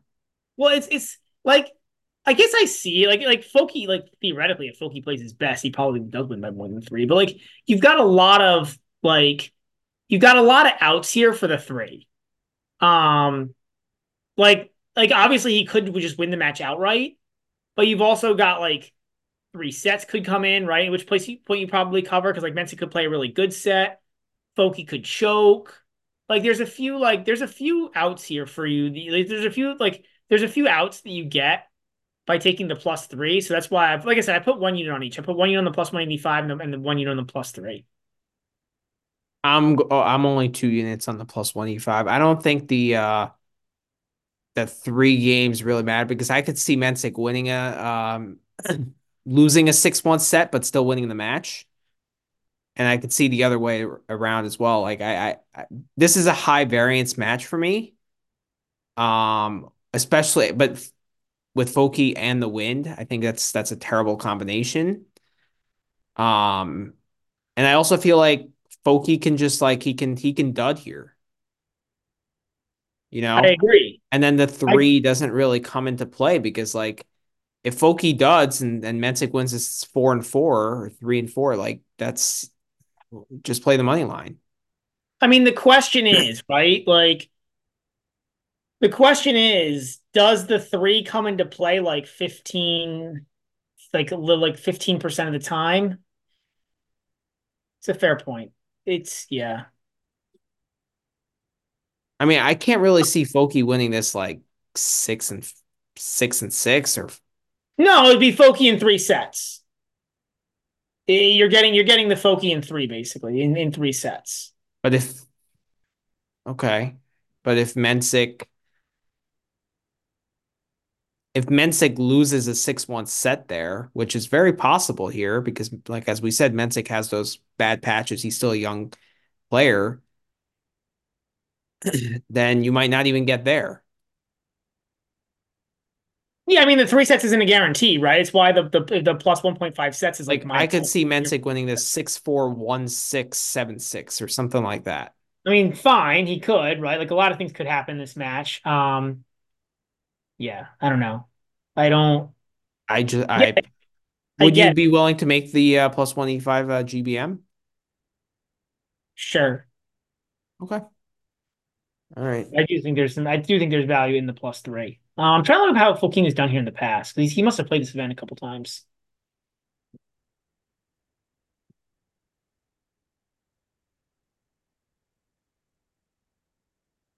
Foki did make the quarters here last year. He's made the quarters here twice, which is kind of interesting. I do think that the slow court favors him. The it does for court. sure, for sure. Yeah, and you, like, you just you don't know. You, you really don't know with how how bad the wind is going. Like, we keep talking about the wind, but like it doesn't need to. Net. Like you know what I mean? Like it, it, you could get a calm period. Like you never know. It's a little tricky. Right. Yeah, it's like a gusty kind of wind, right? Like yeah. that's so.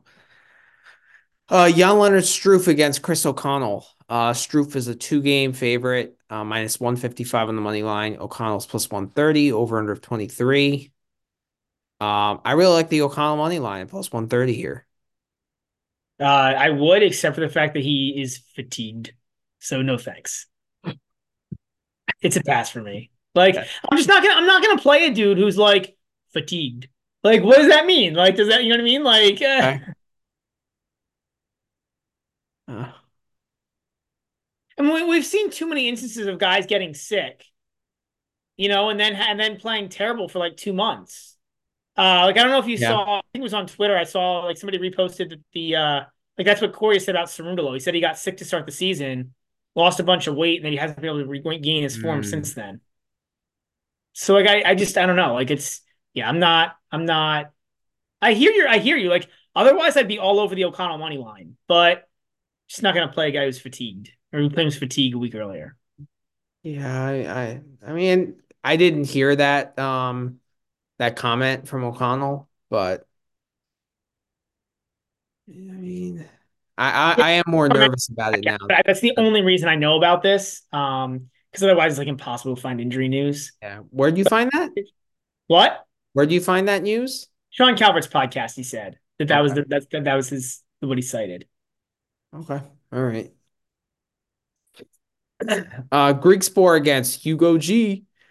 Uh, this is my favorite play of the day for tomorrow or for this the first round. Okay. I love Hugo G to win a set here at minus 110. I like that too. In nine of his last 10 matches against the top, against top 100 players, Hugo G's won one of the first two sets. I like him to win the match too, honestly. Yeah, I just get skittish at these long. And I, I, I, I do too. I just get skittish at these longer odds because like the favorite long shot bias starts to come a little bit into play. Like the books put more juice. At least the way I understand is the books put like more of the juice against the dog. Mm-hmm. I think because they also know that like more people are probably going to hit that plus 275 than hit the minus 350. Right. Like you'll get some pros will hit minus 350 money lines, but like all your like no no casual or like semi casual like us is very rarely hitting a minus 350 money line. Right. Exactly. So I like a lot. I like any really pro Hugo G line though. Like I like the, I like the over 22 here. I like the plus four because I don't think Griekspoor is going to break that often. you know? Yeah. Like, I get it. I think any, the, any pro Hugo G line is pretty good here. Yeah. I like plus plus three and a half at plus 105. Or like or That's another time to play the over 11, which is basically the same as the to win a set. But the over 11 could be an interesting play for Hugo G. I prefer the plus three and a half at plus 105. Yeah, that might be a nice look too. It's interesting. Yeah, but yeah, anything, anything Hugo G here is good. My favorite is to win a set. Win but a yeah, set. anything. We, we, can make that GBM too. Cool. Awesome. That's, that's a good one. Yeah. All right, so that does it for uh for Doha first round. Yeah. So. All right, let's move on to uh Rio. Yep. All right. Rio de Janeiro.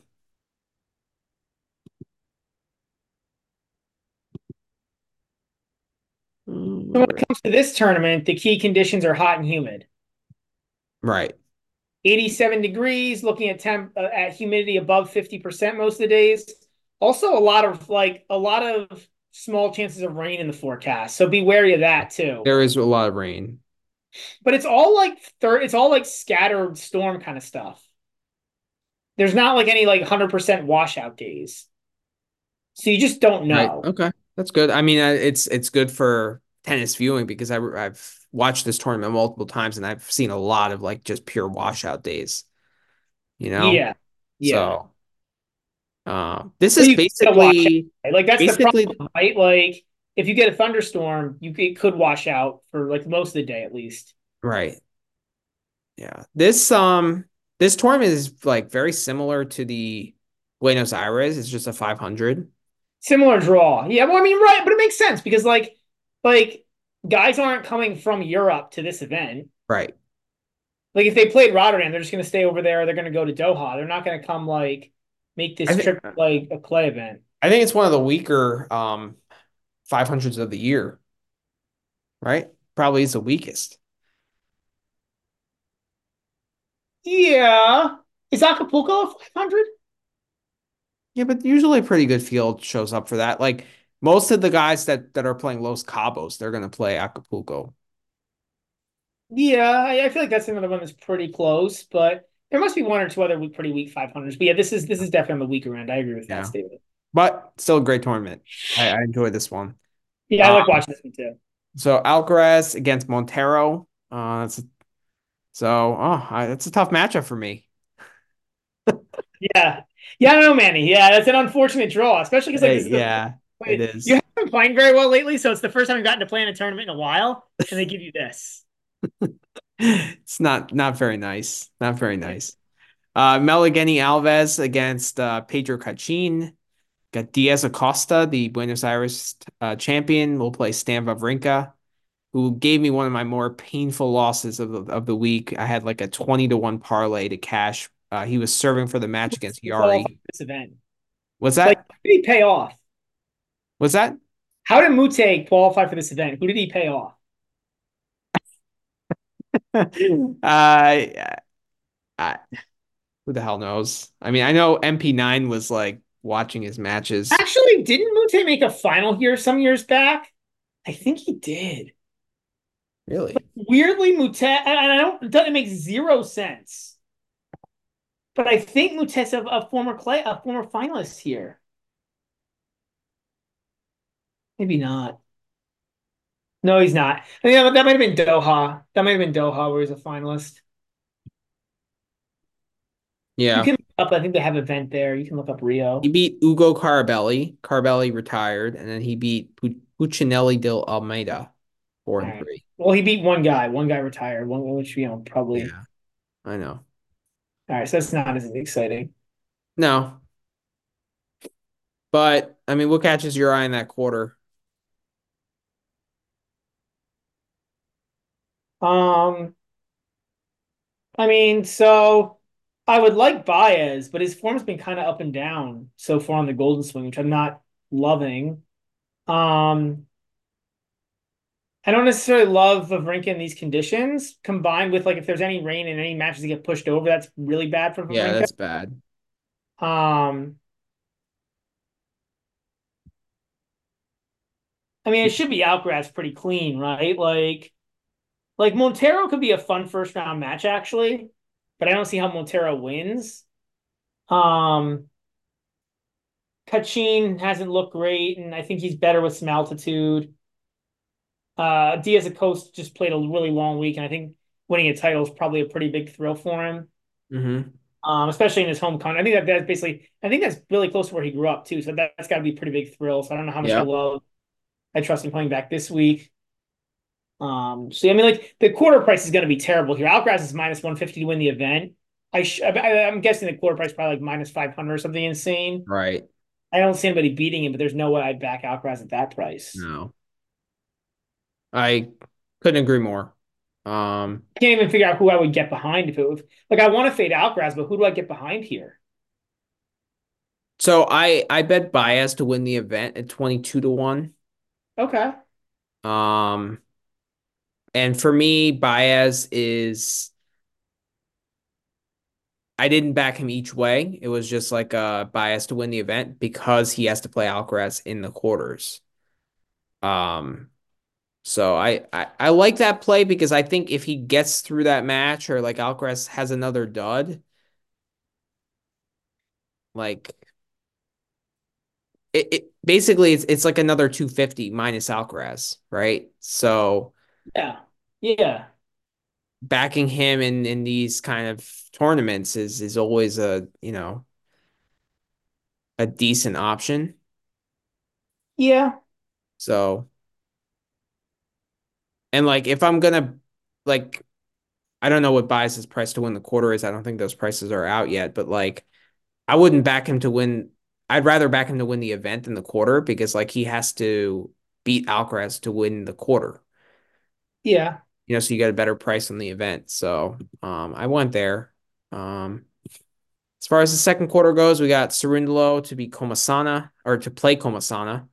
Uh, Juan Pablo Varillas against uh, Albert Ramos Vinolas. Got Dusan Lajovic, the uh, the top 10 slow clay player. That was a bad take for me.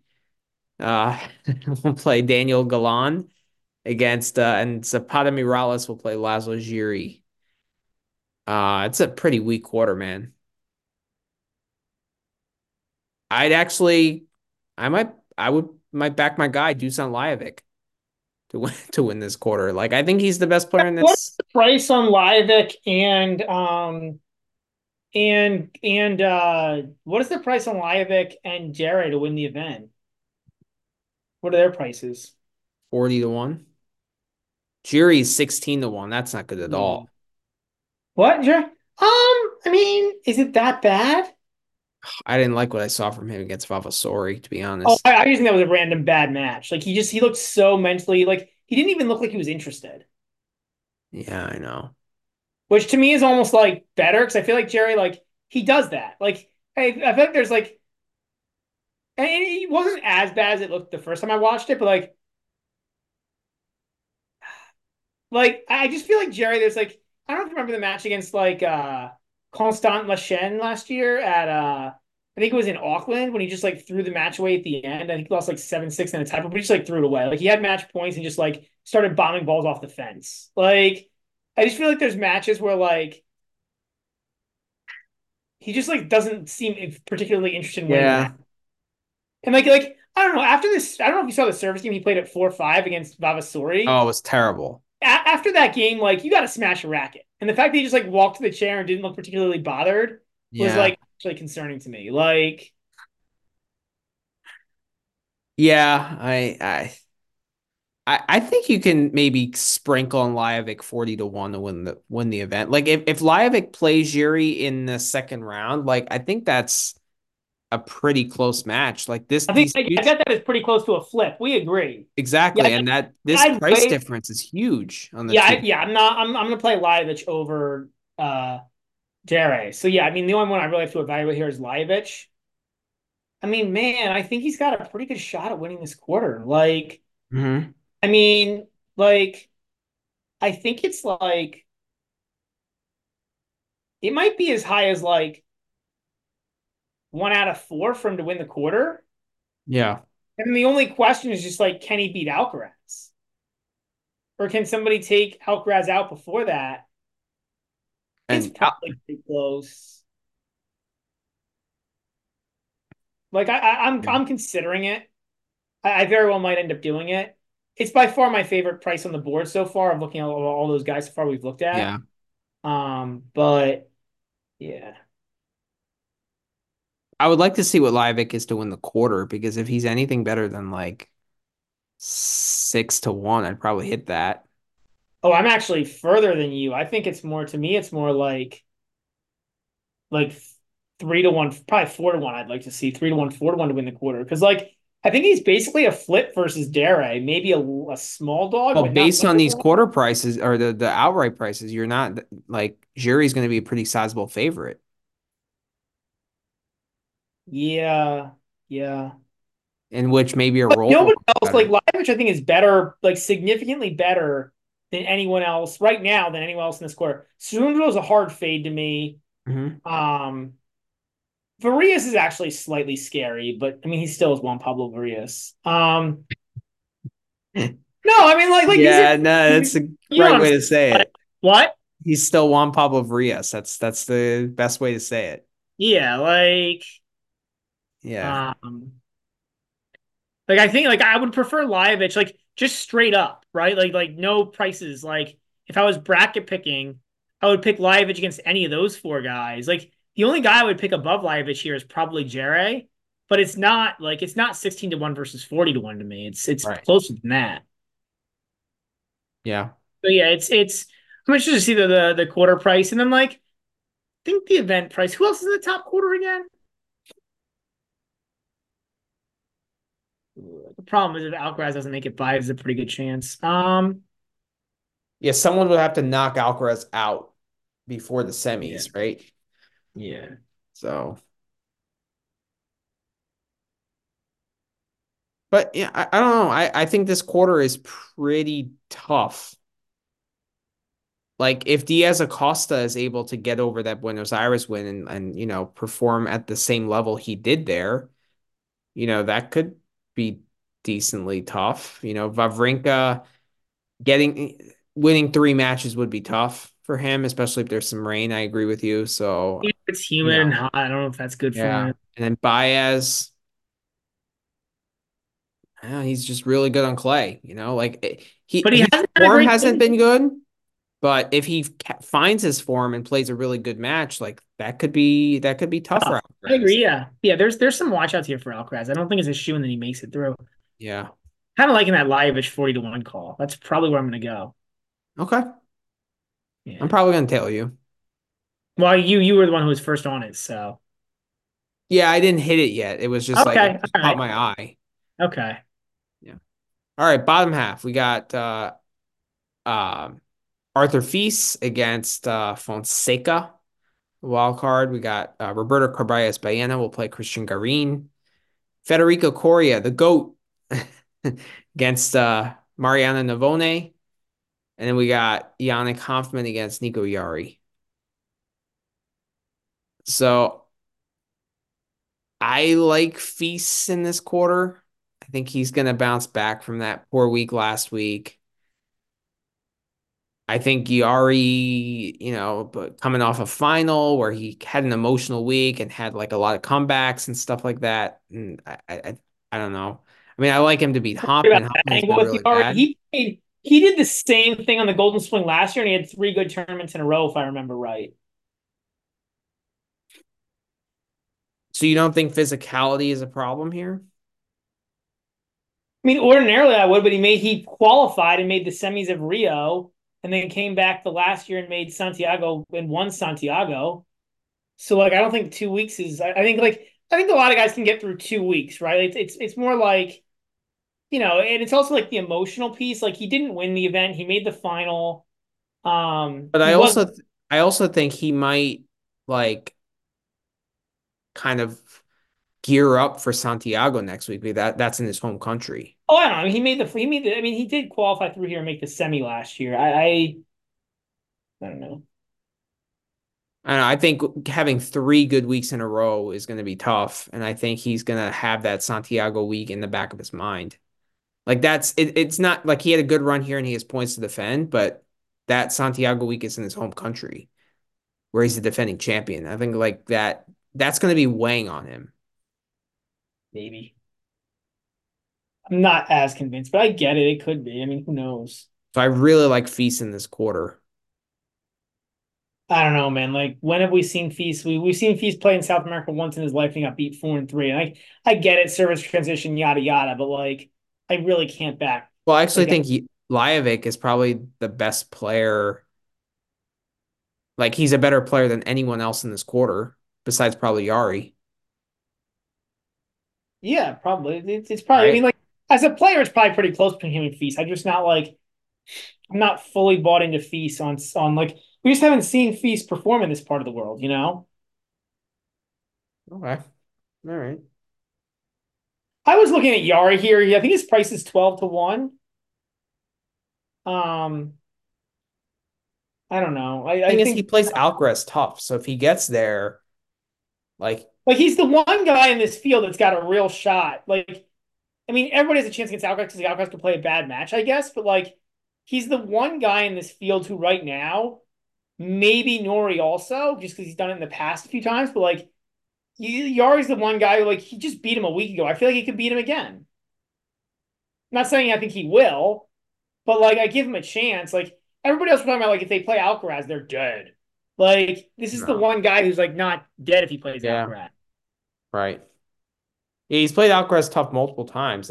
You know, Rio last year, obviously last week in Buenos Aires where he won, and then Wimbledon too was actually a tough four setter. Yeah. He's played Alcaraz tough. So if he gets there, yeah, but I don't know. I, I think I I'm playing the narrative that he's going to have that Santiago week in the back of his mind, and I I think having three good weeks in a row is going to be really really tough. I mean, that three good weeks in a row is a huge ask. I agree. But um But I think he's prioritizing next week over this week.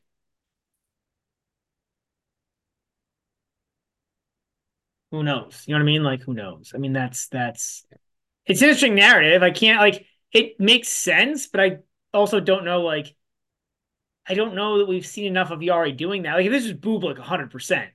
But like I don't know if we've seen like I don't feel like we've seen Jarry do this, but like that doesn't mean he won't, you know? So I get it. Okay. All right. Bottom bottom quarter, we got Ofner against Munar. We got Alejandro Tabilo against uh, Seyboth Wild. We got Gonzalo Heide, I think you say his name, against Barrios Vera, and then Hugo Dellien will play Norrie. Um, where do you even start in this quarter? I mean, Dellien could be a fun look. Like what is Dellien? I mean, I think at that point you just play the rollover, right? Because he's a huge dog against Norrie. Yeah, you're probably right. He'll probably be a pick against Vera. And then But like if he's I don't know, like if he's like what is he against Norrie? What is the line between him and Norrie?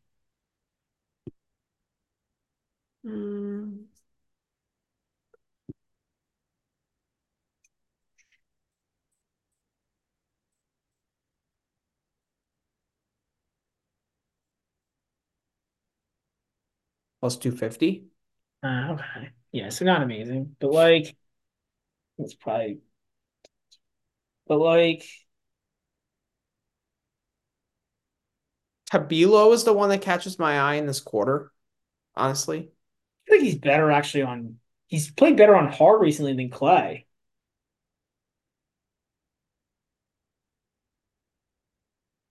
I just think everyone is beatable in this in this in this section. Like I don't disagree with that at all. I don't. Like, I think he's he should be a, a, pretty significant favor against Wild, who's been terrible this Golden Swing. I backed him multiple times. Oh, year Wild.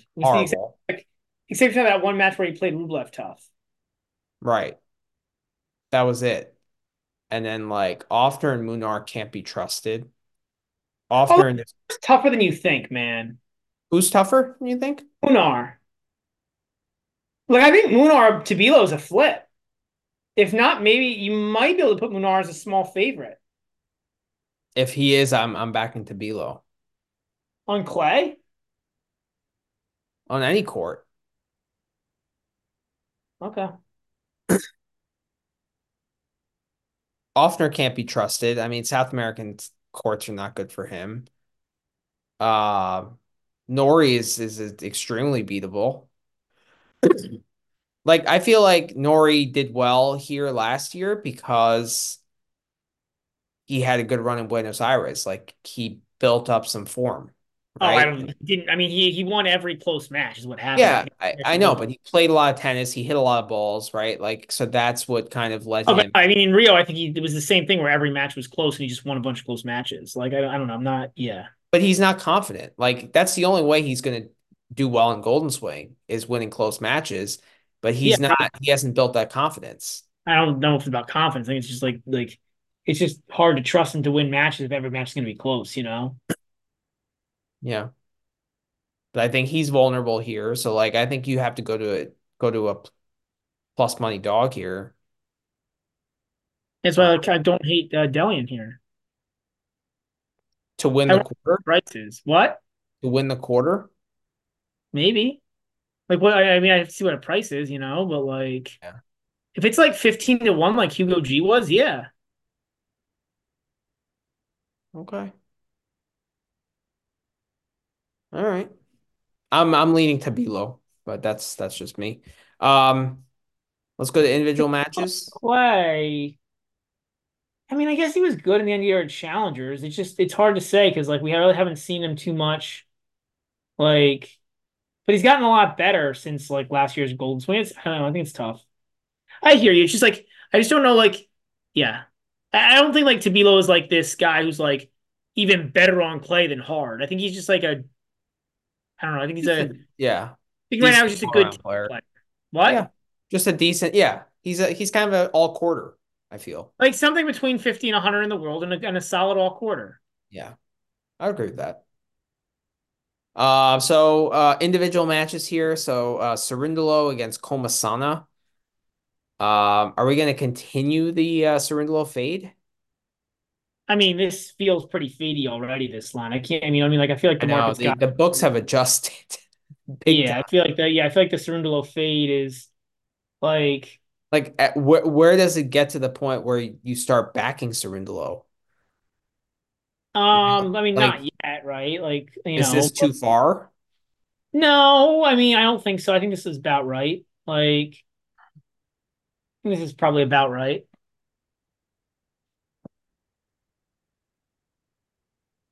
But Comesaña did qualify here, right? And who did he beat? Uh, he beat Burruchaga and Pellegrino. Okay. I mean, Burruchaga, you know, maybe was just like a couple weeks. He played well. Like, didn't he lose like two and two? Comesaña yeah. or something like that. So, I mean, these guys are all really hard to tell, right? Like, they're all, it's like any given day with these challenger guys. That's why they're on the challenger tours. They can't, like, you know, like they can play good and they don't play good all the time, most of them. Right. Yeah, I got, I got For no me, it's Comesaña money line or pass, but it's like I'm I'm a hard pass there. Like because like Dolo's just so much better. Like this is this is really disrespectful for Sir for for Cerundolo for Cerundolo. But like he also hasn't earned like any respect. I know, I know.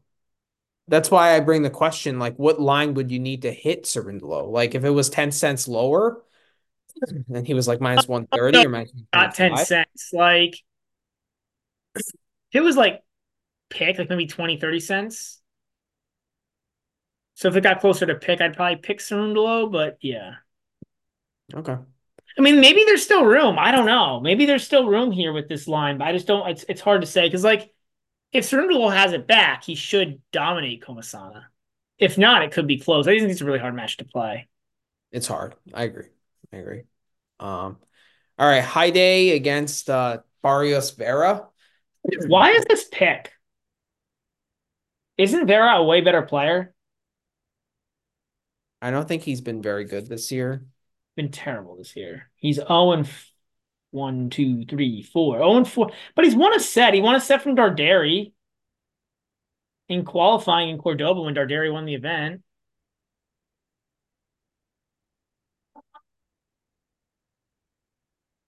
Yeah, I mean,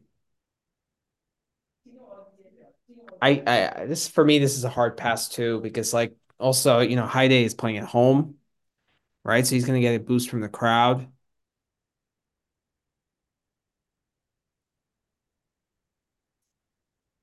Yeah, it's. I'm actually tempted to play Heide the more I think about this. I, I can I, now I'm seeing why this is where it is at. Um, I didn't realize Heide had played so well the past like six months. Um, this is what happens when you don't watch the Challenger Tour. I gotta think about this one, but it, it, I actually might play Heide here. But I think this line is pretty close to right. Like, yeah, I, I don't know. I think that I think the playing at home narrative actually it, it it's it's day or pass, but uh, I don't know. It's it's a tough match to read. Like I might want to like ask tidbits or something what what he thinks about those two guys because I know Yeah. he follows the Challenger Tour more. Uh, Juan Pablo Varillas against Albert Ramos Vinolas.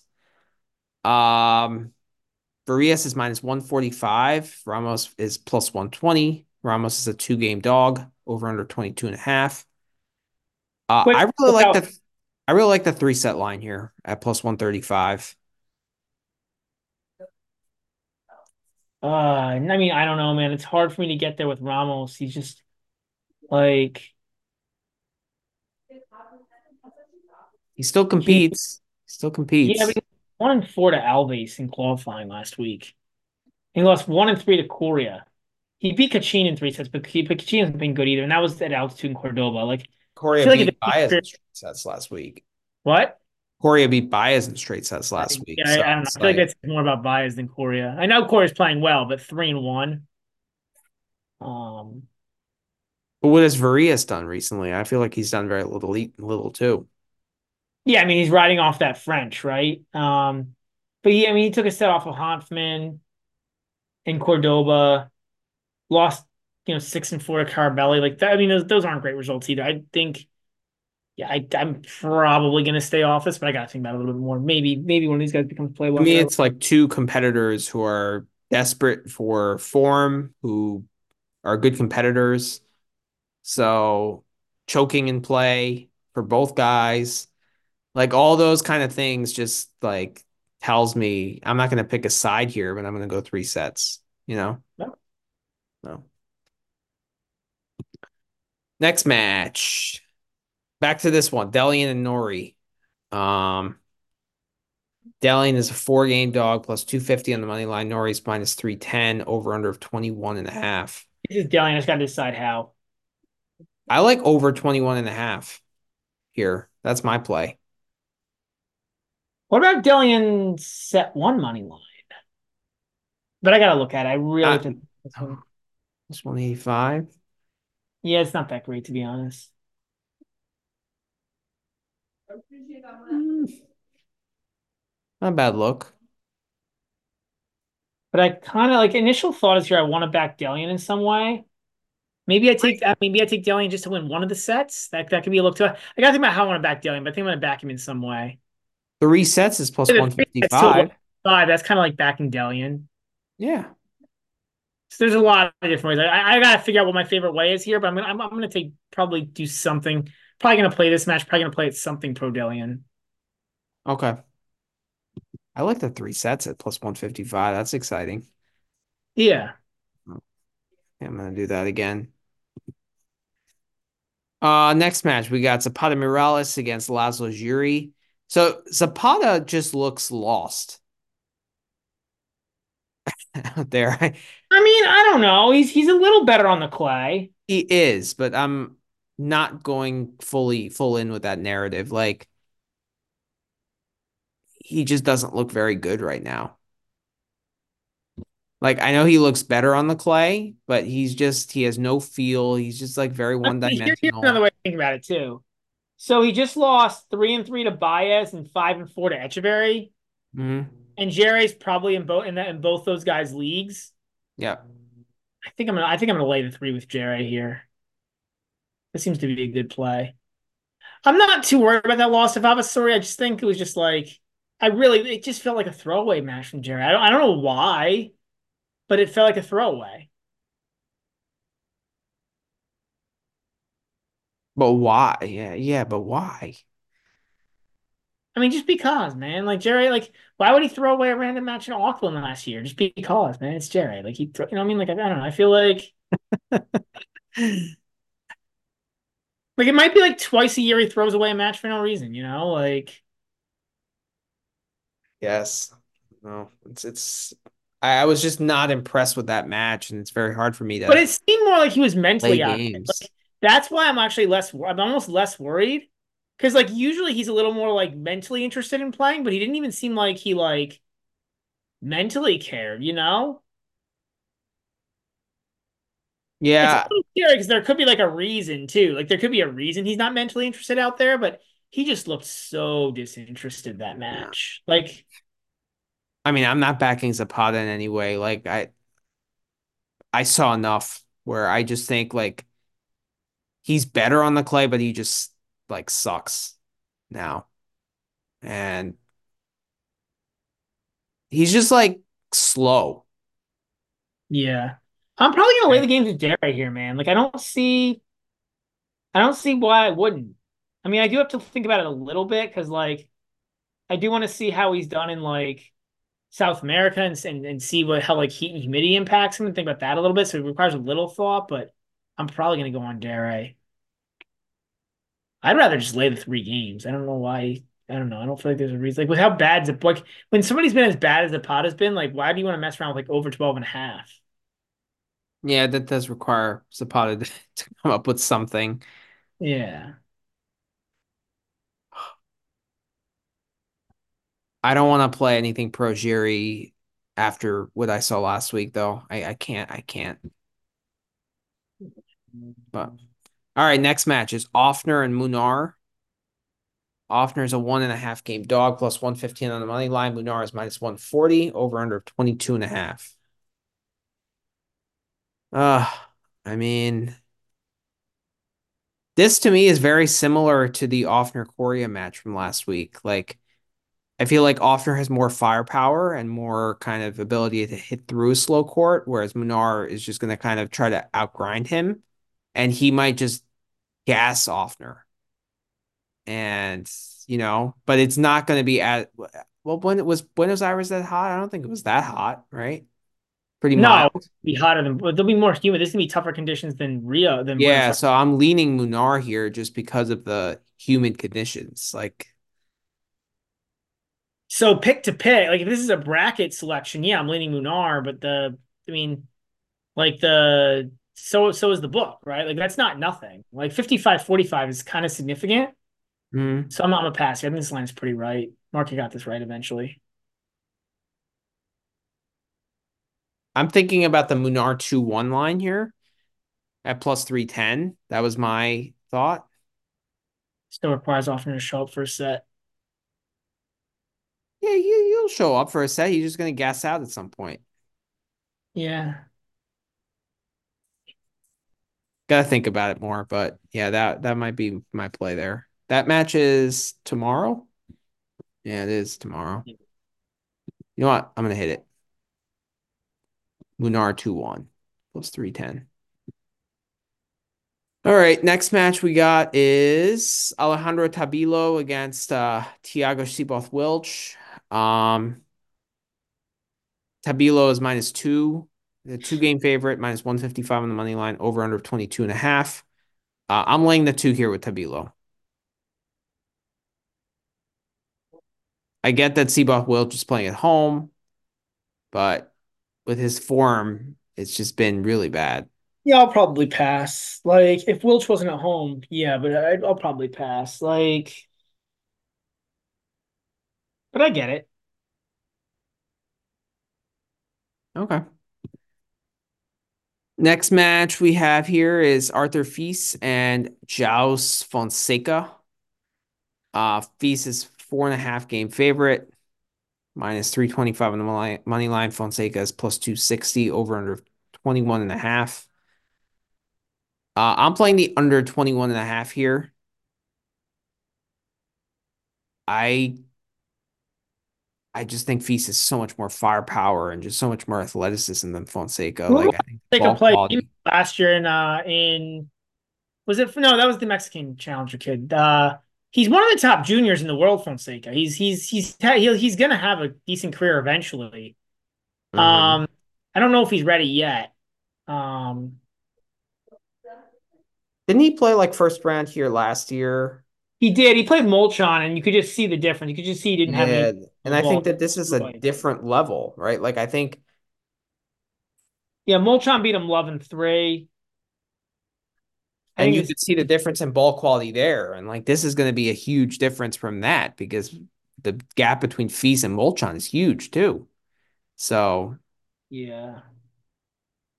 I don't see how Fonseca gets to like four and six to get to the 21 and a half.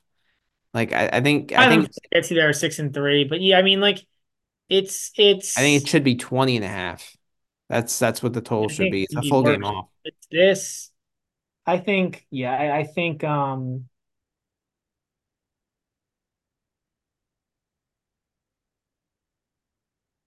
I think this should be pretty far out there. Like I think this should be like probably well,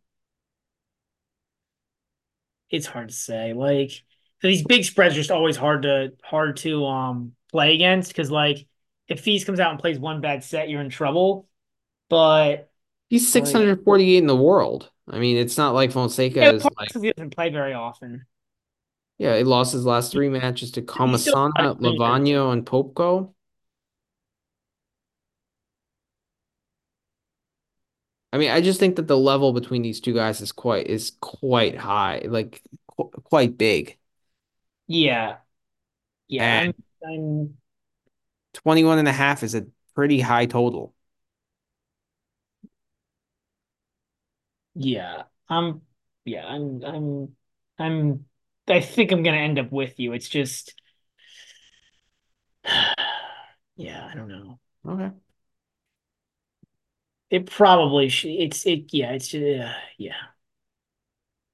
It's tough. All right. Next match is Alcaraz and Monteiro. Um, Alcaraz is a six game favorite, minus 1400 on the money line, over under of 19. Monteiro is plus 775. Um, I'm going right back to the well. I'm going to lay the six with Alcaraz even though that's O and or again it pushed both that's times. Pushed both times. I'm going back to the well.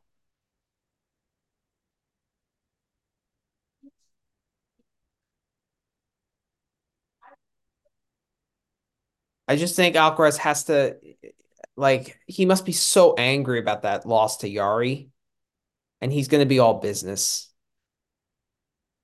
I don't buy into these narratives of guys being all business or not business. Like no, sometimes, sometimes guys are so, a little. I don't think motivation is the issue. Like I think it's just like just not playing that well. Um, I'm actually tempted to take Monteiro here. Maybe the over 19 games. Um, like he can serve. Like Monteiro can serve and he can hit a big forehand. And is that enough for him to get like to seven games. like Vavassori, like he's similar player to Vavassori. And Vavassori got to the 19 got to 20 games. Yeah, just because Alcaraz played a shitty first set. But like, well, no, and, and Vavassori served well the first set. There were no breaks. Vavassori served well the first set. Like, I mean that that's the recipe. Like, over nine and a half in the first set's also kind of appetizing at, at plus 140. Because again, I mean, like, that's what I see. Like, you know, I could see a competitive first set, and then the second set, he just doesn't, you know, he, he just can't maintain that level, right? Like, so I I like that over nine and a half. That's that is appetizing.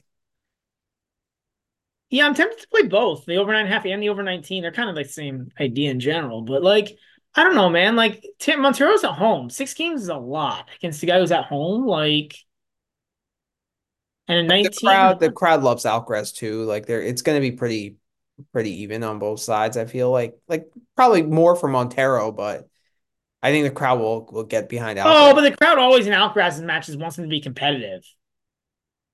Like the crowd will back Monteiro because they'll want a competitive match. Now, if Monteiro's ahead, it might be a different story. But like, the crowd's going to back back Monteiro, I think, in this match because just because they're going to want to see a competitive match, right? Like, yeah, like if Monteiro somehow gets up a set, like then maybe it becomes a different story. But like, I'm not like if Monteiro gets up a uh, like if I lose this bet because Monteiro wins 2-0, I'm fine with that. If I lose the over 19 because of that. Okay. I'm gonna play the over nine and a half and the minus six because like I could see like six four six one. That's I mean the opposite happening in Carabelli, right? That's something that scares me a little bit. Like yeah. What is the over 12 and a half for Alcaraz? Always a decent look. Plus 120. I love that price though. Yeah. It was plus 140. you're gonna play the over 19 maybe that is the play. Is to just play the Alcaraz over 12.5 instead and hope that, and think the Monteiro can get one set to five games. Yeah. Like I do feel like Alcaraz does have like or can he doesn't always, but he can have this issue of like playing a bad set or making a bunch of errors one set. I don't know. But that's what I'm looking at here. I'm looking at kind of like some sort of over, some something to actually back Monteiro slightly here. Okay. Seems well. I feel honored that you're backing me. Yeah, I mean, well, look, like, like I'll back you to win games. You compete. You have a big forehand. You have a good serve. Like, I don't know. I'm not gonna out to win the match, but like, you know. Uh, Mute and Baez. There's not many lines out here, but uh, Baez minus 350, Mute plus 275. Mute to win a set is minus 105. Honestly, Mute like the 2-0 Baez at minus 125 here actually seems kind of interesting. Uh, like if Mute doesn't win the first set, is he really going to stick around for the second? True, true. That's a good point. And I feel like there's a huge gap here in terms of like mental uh yeah. Mental toughness and and like, you know, and like uh yeah. Good points. Good points. Like if I was gonna back Muta, I'd, I'd take the first set money line. Yeah. 100%. Yeah. Actually, the LWW is kind of it would be an interesting look there. It would be. Right. But uh Lajovic against Galan. This is another one of my favorite plays. Uh laying the two with Lajovic. You're gonna lay the two? Yeah, lay the two Lajovic. Is GBM worthy? Yeah, probably. I mean, we had the same thought, right? Right away. Yeah. I mean, Galan was a little better in Buenos Aires. Um, but yeah. Like Galan's a little scary. Like Galan's actually tough to read. He actually does like sometimes play decently. Like it's not like he he's actually like he's not as bad as we give him shit for, to be honest. Yeah. And I actually don't think this is amazing. Like, I don't think this line should be much beyond two and a half to three. Like, I don't think this is a ridiculous price. I think it should be three. Okay. Like I'm gonna take Lajovic here, but it's close, man. If this was like If the if if this got to like minus 150, I probably wouldn't be as interested in Lajovic, to be honest. Like like this is pretty close to my minimum buy point on, on Dusan here. Okay. Again, I just think like Galan is better than you think. Yeah. I know he's very hit or miss. He's he's like because he has kind of flat ground strokes, so it's like he could be off and lose this like two and two and two, but he could also be like on and then it's like Yeah. it's gonna be competitive. I mean, also Lajovic could be like he's kind of hot or cold too in a Yeah. way. Yep. So yeah, but I think it should be three. Uh, Diaz Acosta and Wawrinka, basically a pure pick 'em. I I put one unit on Wawrinka. I think if you're gonna back Wawrinka, it's better to do it early in the event, you know, in the first round. And I think it's going to be hard for Diaz Acosta to rebound after that emotional win. Um, I can't put more than one unit. Like it's not GBM worthy because you know Acosta is the better player. But uh, I'm gonna lean. I'm gonna lean Wawrinka minus one fifteen. You're probably a pass, right? Yeah. Okay. But I this is thought, I think this is dead right, to be honest. Like yeah. Uh, Federico Coria against Mariano Navone. I, I was surprised to see this line where it is. I have Um, no idea how to price either of these guys, man. But Coria is better than Navone. Like he's also had way better form. Like why is he uh why is he a dog? Are they like th thinking oh Coria has played so much tennis? Could be Navone qualified here. Yeah. I don't know that I agree that Navone is like the, that I is that line should be flip-flopped. Um, I, I don't agree with that. Well, I get like based on like maybe based on like pure player, maybe, but then like again, you've got like um like maybe based on like just pure player, Manny, I would agree with that. hmm Like based on like pure player skill level and maybe current form, but then like you factor in that Coria has played a lot more tennis. Navone um did qualify. Okay. Probably back Coria here, but I don't think it's an amazing play. I think this is pretty close to pick. Yeah, I'm gonna play the Coria money line plus 115. I agree with you, but I don't think it's like as amazing as you. Like Okay. And then got a couple more matches here. We got Meligeni, uh, Alves, Meligeni Rodriguez Alves, who qualified. He'll play Pedro Cachin. I really like Alves here at minus 110. Like, first of all, Alves is at home, so he's going to get that added boost. And Cachin's been awful. Like, he had no chance against Wawrinka last week. he won a set. Yeah, but then after that tiebreak, like, you would think that Cachin would be the guy that would be physically tougher. It was the other way around in that Yeah. match. Like that's not good. And then in Cordoba, he lost to Ramos Vinolas, like a, another dead man walking. Like that's really bad. Then in uh Australia, lost to Jesper de Jong. He hasn't won a match all year. Lost to Walton in Adelaide. Lost to Brody in Hong Kong. That's five straight losses against a guy who qualified, who's won two matches just this week, playing at home. 100%. This is a two unit play for me. Um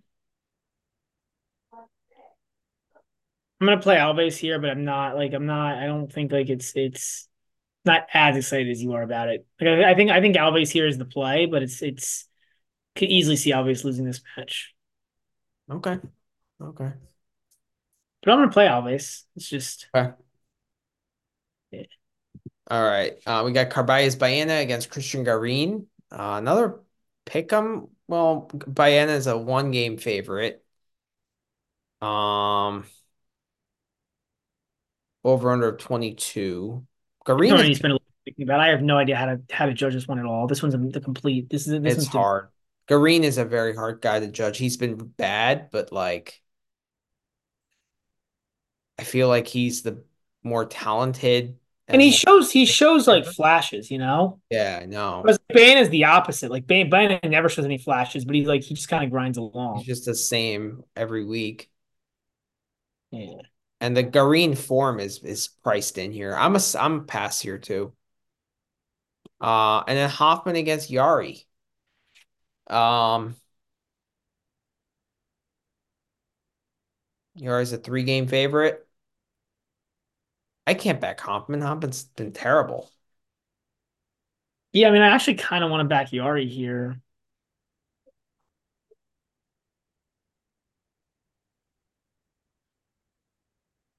Hanfmann lost one and three to Tabilo last week. And he did, beat did beat Varillas and Burruchaga and Cordoba before losing to Darderi. Yeah, but that has altitude, so he gets a little more out of his serve. There's no altitude here. It's different. Yep. Um,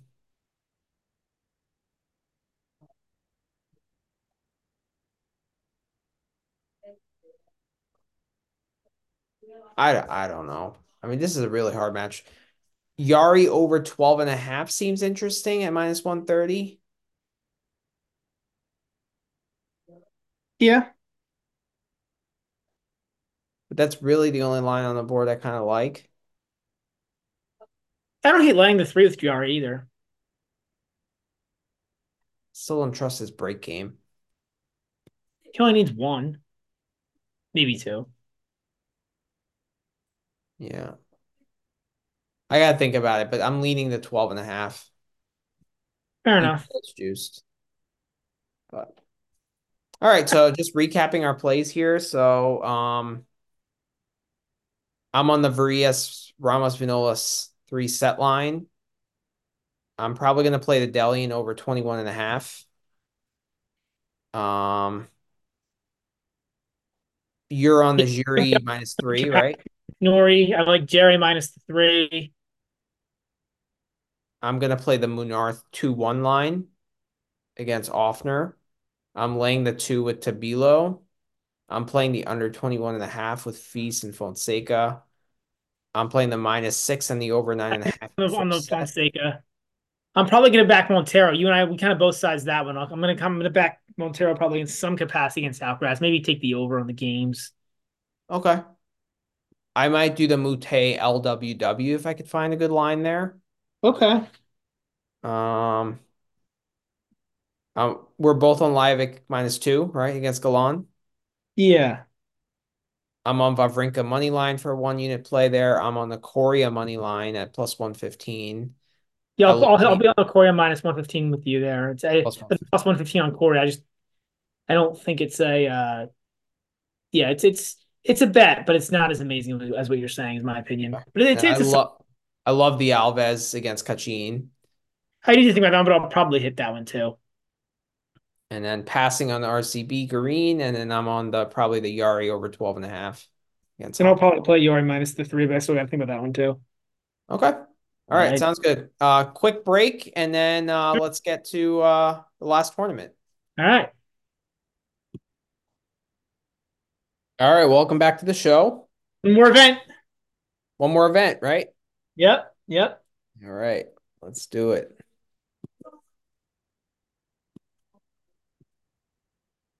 So we are going to Los Cabos. We are. I wish we were. I know, right? yeah.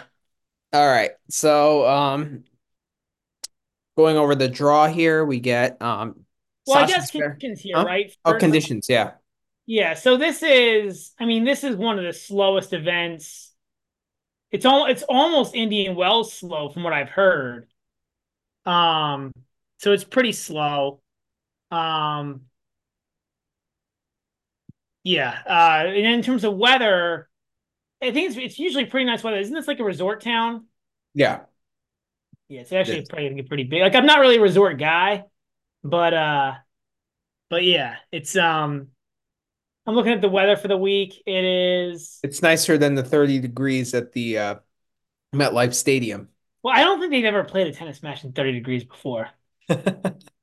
Like I remember they did the French Open in October a few months, like a few years back, Yeah, and it did get cold there. these players were like really complaining pretty hardcore. So I don't think they would ever do that. But yeah, I mean, this is this is pretty smart. Do they play most of this tournament at night? I feel like they do. I feel like this tournament starts really late, doesn't it? Oh, let me see the schedule for tomorrow. Yeah, it's a night, which is weird because it's not that hot. But I think they do it just because it's like more like the culture of the town is to have Yeah. things going on at night. 4 p.m. So yeah. So it's gonna be so that makes and that's part of why I think it plays so slow. Yeah, that's that's probably true. Uh, like the entire most of the tournament is gonna be after the sun's down. Yeah, they do that in like Acapulco as well, Yep. right? So it's kind of similar event to that, but yeah. Yeah. And th this event used to be in like July, right? Like last year was in July Like, and they moved it. Yes, last year was in the summer and they moved it, but I guess they kept the start times, even though now the temperatures are a little better because it's not the not the northern hemisphere summer. Yeah. I feel like it it fits in this time of the calendar way better because like they have Acapulco next week, right? So I Like like a killer court conditions, it does. I don't know. I think it's like Yeah. is what it is. It's fine. all right, so we got uh, Sasha Zverev, the number one seed. He'll play the winner of uh, Cobolli or Nishioka. Then we got Kokkinakis. We'll play Draper, and they'll play the winner of Evans against Roman Safiullin. Uh, what catches your eye here? Love Evans here. I mean not Evans, I meant um I mean I think you gotta go Zverev. Like what is Zverev to win this quarter? Are prices out yet for that? So you don't like Evans here. Um kind of impartial on him. Okay. Well, you just said you love Evans, so I meant I meant Zverev. okay. Right. Yeah, I, I said Evans, I meant Zverev. Um yeah. It's uh, has given him trouble. I think he needs a quicker court though. So well, that's kind of where I was going with it. Like I think like a slow hard court's pretty good for Zverev. Um yeah, I think I think Roma needs a little bit quicker court. Um I just don't see anybody else here. Uh, it's just how it writes. Okay. Yeah. Um yeah, I don't know. Sa she's supposed to be defending champ, right? He beat he beat Demon in the final here last year. right. Well, going to the next quarter, uh, we got de Minaur. He has a bye. He'll play the winner of Lestienne against Michelsen. Uh, then Schwartzman will play Emilio Nava. And then we got Escobedo against Thompson. I really like de Minaur here as well. I know he has a there's I know there's a travel spot. I know, but with de Minaur, I don't think it really matters too much because he's just such a consummate professional. You know? Are you weighing the travel spot here? Is that why you don't like de Minaur? Yeah, and I don't love Demon on slower courts. I mean, he's probably still a decent pick to win the quarter just because like like what is everybody like like Thompson on a slower court? No thanks. Escobedo is a challenge level guy. Nava's a challenge level guy, honestly, even though we get we give him a lot of love. Schwartzman's challenge level at this point. Michelsen's like I guess he's above challenger level, but he's he's not great. And Lestienne has been terrible. Yep. So like I guess there's nobody else to pick, but like Well, I actually have de Minaur to win the event at plus 600. I know you can't get you can't get there. I I didn't say I can't get there. I mean, maybe I can. Like, I mean, this quarter is so bad. The draw is great. Like, maybe. and then I think like there is a chance that Zverev loses because like I like him in the quarter. I probably can't take him at whatever price he's going to be at, but like Zverev makes every match complicated. That's just his thing. yeah, yeah. the past You know, and like so there is a chance like if he plays Roman and Roman plays lights out, like you know, there is a path there. Draper is, is always a dangerous floater. Um, I mean, Cobolli or Nishioka, I think like, you know, Zverev will brush him aside, but like I think there is a path for him losing. And like if de Minaur gets there and doesn't have to play Zverev, like I like his chances. yeah, So fine. I the problem is plays Zverev, he's he's in big trouble. But yeah, I don't think so. I think that that's uh I'm higher on de Minaur than you are, I feel. Well, so on a quicker court, I'd be higher, but like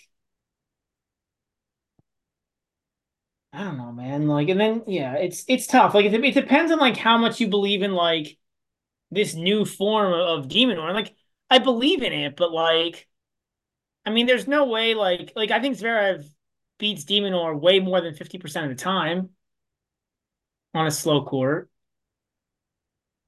Probably upwards of like seventy percent Mm, I think this version of de Minaur, I give him more respect. Like, on a slow court, though. okay, maybe it diminishes slightly, but not too, not too, too much. I don't know.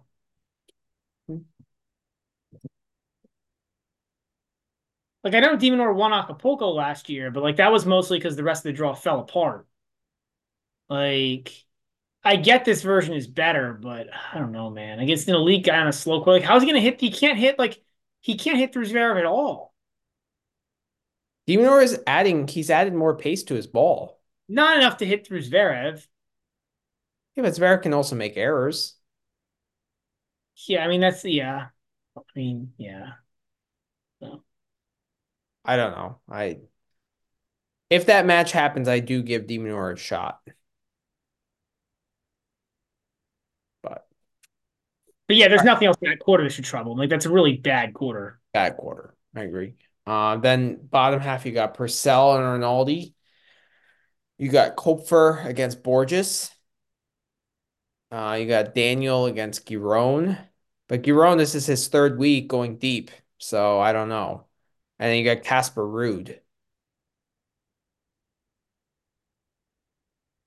Ugh. Yeah, I think this is like a sneaky, interesting quarter. Like Koepfer, I think it could be a sneaky play here. Um, Taro could be a sneaky play. Ruud's not a bad look on a slower hard court. Like, there's a lot of good guys to look at here.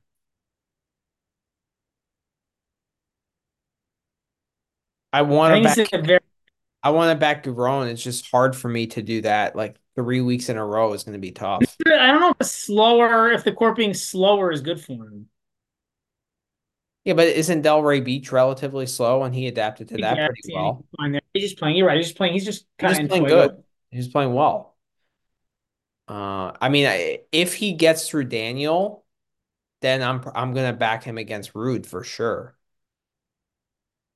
Okay. Unless unless Giron is favored, which I don't think he will. Like I, I still think they're gonna value Ruud as like a top 20 player.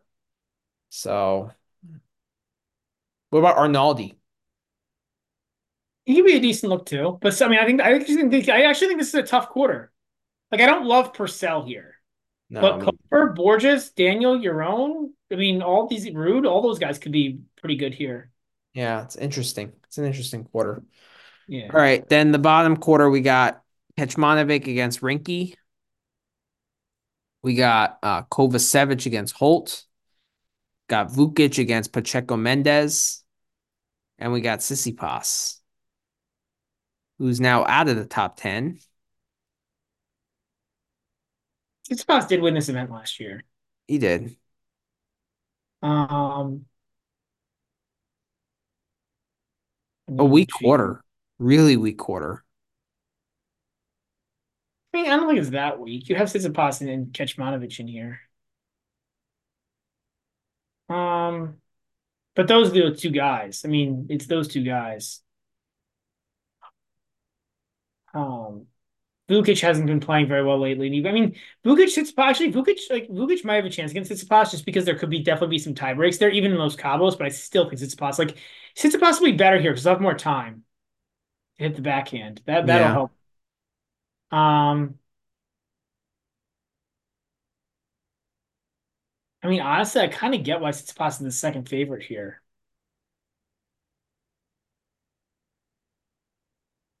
I mean, he's in a weak section of the draw. Like I, he's in the I mean, the whole bottom half, I think Oh, I don't know. I mean, Well, really, like outside of like, like I think it's just the two seeds. Like outside of de Minaur and uh Zverev, is anybody in this draw really that special? Like they're all kind of the same otherwise. yeah, the top half is is way more top heavy. Like the second quarter sucks, but de Minaur is better than He's the second best guy in this event. yeah. Which is why I also like him to win the title at six to one, because if de Minaur gets to the final, I think he should be favored. And I know he struggled against I know we talked about this at the top of the show. I think like now and with this de Minaur form, I think it, it's a different de Minaur. It's not the one that just like runs balls down. It's one that is trying to be aggressive and proactive. Yeah, but he's been making improvements, I think, throughout the past 12 months since Tsitsipas whipped him in the middle of the year. Like, I'm not. He's better now than he was then. I agree with that, but I don't think it's like, like, All right, if that final happens, then we need a dinner bet on that match. well, yeah, okay, all right, yeah, because I would, I'm pretty sure I would back Tsitsipas there, and I get it, like, it's just a matchup thing. Like the form, I get it. The form is is so much better for de Minaur right now, so I get where you're coming from with that, but like, It's not like he's playing Diego Schwartzman or Rinky. no, I know, and I I agree that de is better than Rinky, but Like I like Tsitsipas to win this quarter because I think Rinky could beat Kecmanovic. on a slow court,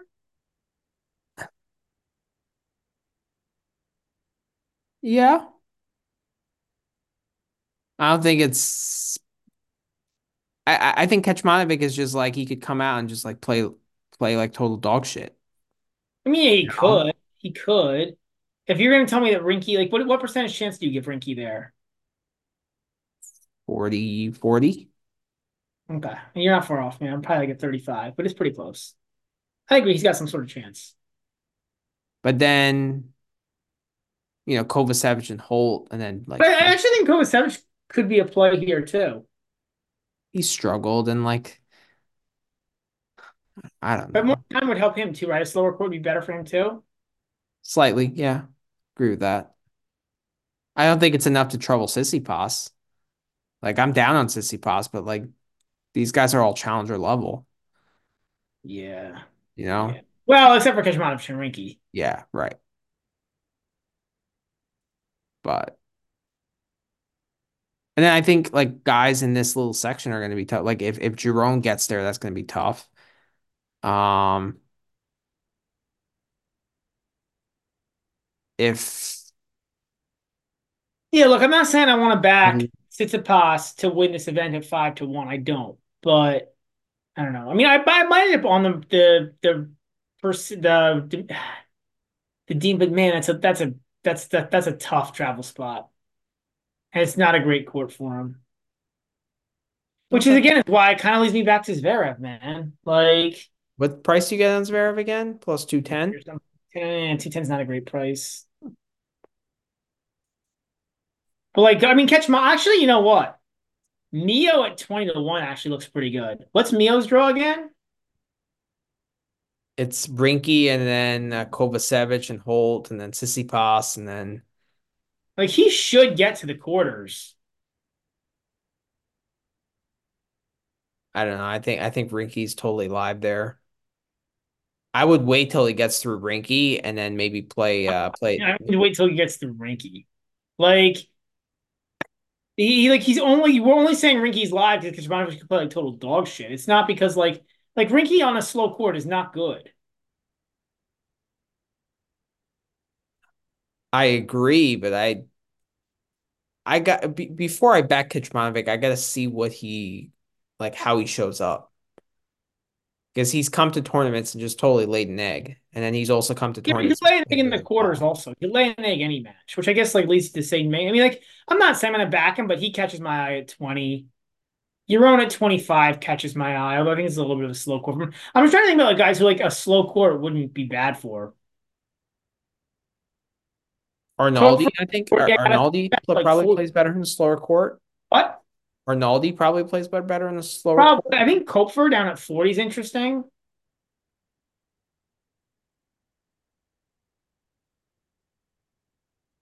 Maybe Taro down at 50. I don't know. What's the temperature Like, uh, is Like, Draper well, like in the 70s during the day, 60s at night. Okay, So it's pretty, yeah. So Draper physicality is probably not going to come into play here. No, no. All right, let's get to individual matches. What? Yeah, Draper at 11 could be a look. I think there's a lot of guys here who could be a look. I got, I'm off to think about this. I think there's a lot of good looks here. Okay. I I just like the De Minaur at six to one. That's my play. Um, Lestienne against Michelsen. Lestienne is a three game dog. Michelsen is uh minus 225. Lestienne plus 185 over under 22 and a half. My play here is the under 22 and a half. Um I like Lestienne with unders, honestly, just because like I feel like he can't even last two sets. Like his physicality is a big problem. Um, I don't know. That's that's where I'm leaning. Now I'm thinking of getting with the less Lestienne first set money line. I think that's a potential play. Um, I, mean, I have to think about this one a little bit too, but like, I just don't, I don't know if like Michelsen on a on a slow court seems like a bad idea. Just For not me, explosive. for me, it's more a fade on Lestienne. Well, I don't Like, really like Lestienne on slow court either because he doesn't hit the ball big enough. He just he uh, does a lot. so yeah, if they're both bad on slow court, it's kind of a wash. So then I'd I'd rather back the player in form and like but three games is a lot. Like, I mean, I just don't think Michelsen's that good. But maybe, I mean, I don't know. Maybe I'm just I like I like the but 22 and a half, the under. so you think West Lestienne could win this 2-0? I could. I don't think Michelsen is that good. So if Lestienne comes out and plays this like like dumb crafty game and Michelsen can't adjust, like it could be four and four or three and three. But I also think like Lestienne could come out and play like dog shit and like miss a ton of balls and like start grabbing at the back and like you know and the leg and call the trainer and that's the end of it. Like we need him to finish the match. Yeah, I mean I right. I mean I then I get a push. Yeah. It's um I don't know. I gotta think about this one a little bit more, but yeah, I'm a little I don't know. I'm, I'm uh I guess I mean I guess Michelsen did, I don't know if Tommy Paul played great, but I guess Michelsen did play Tommy Paul pretty tough, but three games is a lot here to lay. I don't I don't know. I mean, yeah, I, I gotta think about this one, but but might be Okay. it might be me. Also, maybe the set one over the nine and a half. I don't like playing any overs with Lestienne. Set overs are different though. Like he can last a set. I get it, but like he could also just like be feeling down physically. He's he's the kind of guy that goes like I feel like for for entry entry fees, you know? I don't know. I just think he's been playing really bad lately. Like he's just not that good, you know? Like like what like what's his what what's the high like what's the best he's ever been? Like maybe 60, 70 in the world? Yeah. Like so he's gonna have a ton of first round losses and a ton of bad performances because he's not that good of a tennis player. I guess he's even he was in like the 50s last year in his prep peak, but yeah, I don't know. I know. I'm I'm on the under. I'm on the under. Lestienne unders. That's like ha I don't know. Maybe let's let's check the stats on that. Like it, it seems good from like an eye test, but let me see. I mean, so far this year, one in three set matches, it's been good three out of five times. Three out of six actually, because Taro was a split set. Lestienne retired in the third, but he probably would have gotten a loss in that because after it was at 25 games. Yeah. Some books will grade that as a I don't think I don't know how many books will grade that as a push if it's already over the games. But then like last year, he had a whole bunch of unders in a row. So yeah, I don't know. It's an interesting look. Like 23 hit a ton of unders. So it's an interesting look. But then Michelsen beat Kokkinakis one and two. I mean, he plays some overs. kind of a mix. Yeah. Yeah. All right, next match is Evans against Roman Safiullin. So Roman is a three game favorite, uh, minus two. Roman since the AO. What? have we seen Roman since the AO? Mm. Oh, he played Rotterdam. He lost to Holger. I forgot about that. Oh, that's right. Yep. Three sets though, right? Yeah. Um, I'm a little bit down on him now. I I don't know, man. I feel like a faster court would be better for him. I I think the same would be said for Evans though. Is Evans good on a slow court? Hmm.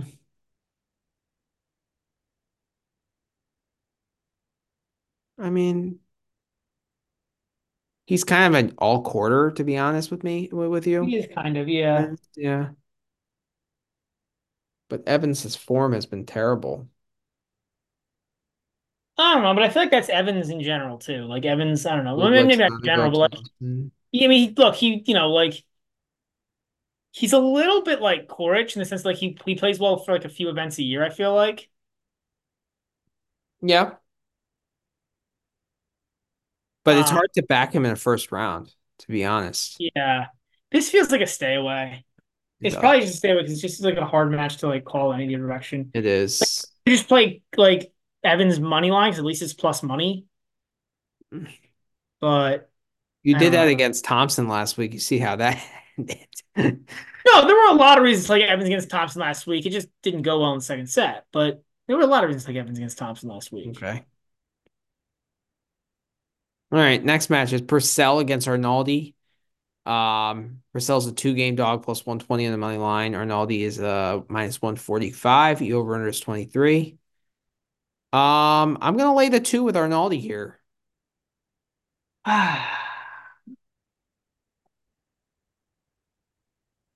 I think a slow court doesn't bode well for Purcell.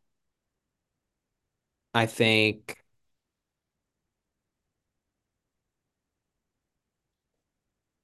I think a slow court plays better for Arnaldi. Gives him a little more time on his ground strokes. Um, I'm kind of pumping the brakes on Arnaldi at the same time. Like I don't, I think the hype was a little bit overblown, slightly.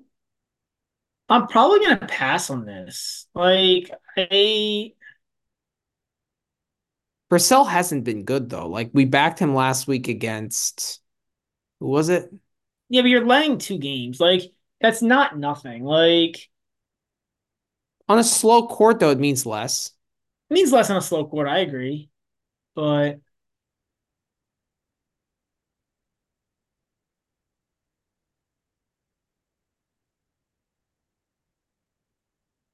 mm. Oh, Svajda, five and three. Yeah, I gotta think about this honestly. Like it's I'll, I'm, I think I'm with you at first glance. Like, I think I'm with you laying the games on Arnaldi, but I'm not convinced. I got to think about it. It's always got to think about it. This is okay. This is tough. Yeah. I mean, I don't like that Purcell went 7 6 in the third against Mitchell Krueger in Dallas. Like, that's not good. No. And that's a court that should favor him, to be honest. Yeah. So. All right, I'm laying the two there. Uh, Kokkinakis and Draper. Uh, Kokkinakis is a three game dog plus 185 on the money line, over under of 22 and a half. Draper is uh, minus 225 on the money line. I'm laying the three with Draper here. I, I'm down on Kokkinakis. I think he's a fade fade material. He lost last week easily to Michelsen, one and two.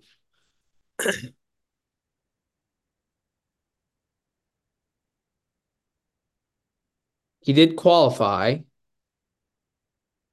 to Delray Beach, beating Mochizuki and Holt, but like one and two to Michelsen, really? Like, and I think Draper is a better player than Michelsen.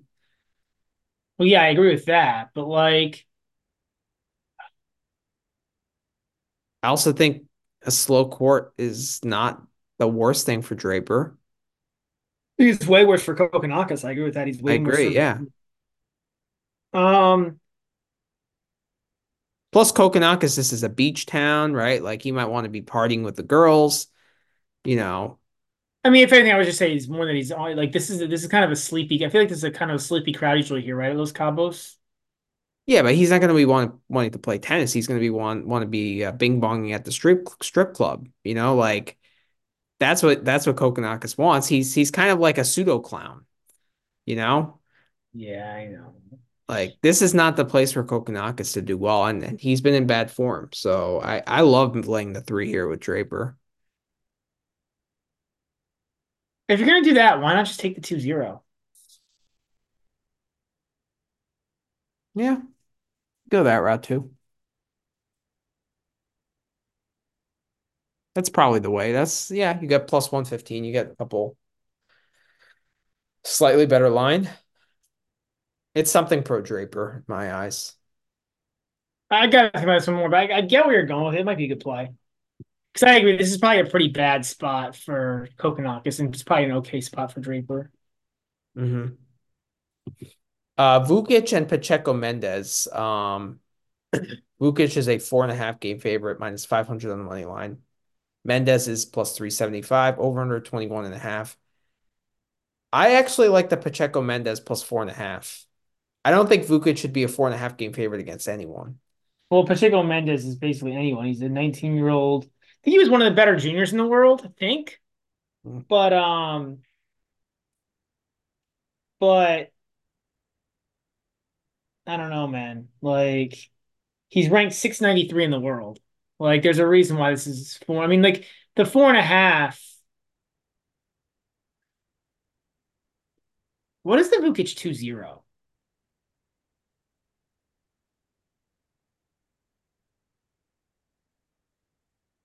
He did beat August Holmgren in Davis Cup. on clay. And it's not like August Holmgren is like a a star player. No, but He got in this event last year. He played Yar and he got beat three and one. Got into Acapulco, lost two and one to de Minaur. Like this, this is the guy who just didn't have a qual like a, an ATP level ball qual. quality, yeah. But does Vukic have that too? Vukic stinks, but he's better than Pacheco Mendez. At least he can serve. Yes, he's, he's better, but is he four and a half games better? Well, that's why I'm asking. What's the two zero? Minus 165. Still might not be terrible. Because like the question is like this is like the Raonic center match the other day when it's just like how many times can Vukic break? That's all this is about. Yeah. It's just like how many times can a can a um how many times can a terrible returner find breaks against a like low level challenger level player?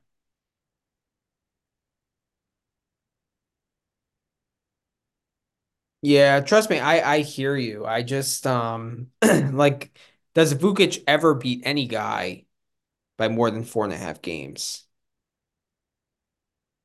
And like look at Vukic's results. He's lost his last one, two, three, four, five, six, seven matches against decent. Oh, he's been terrible. Like this is not like like if I back Vukic, it's not at all backing Vukic. It's just saying that like at least Vukic usually plays on the ATP tour. Yeah. The last time Vukic, What? the last time Vukic um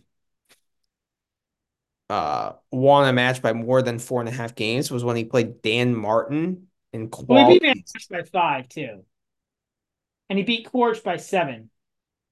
Uh, but was that recent? Oh yeah, two and three. Okay. Yeah. So there's examples, but there's not a lot. I hear you.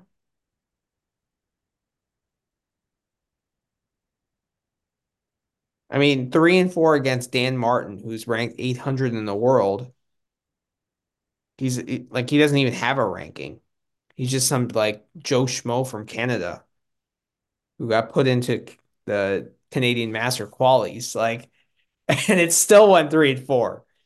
I know, man. I know. I get it. Like, I absolutely get it. It's it's that's why I was thinking maybe the 2-0. I know it's super juiced, but like, does Pacheco Mendez really get a set here? Like, Okay. I'm, I'm gonna take the four and a half games. That's gonna be my play. Koepfer and Borges. Uh, Koepfer's a one game favorite, minus 125 on the money line. I got it more, but this looks pretty right to me. It looks right. I'm leaning Koepfer, but I don't know. Borges has those random wins.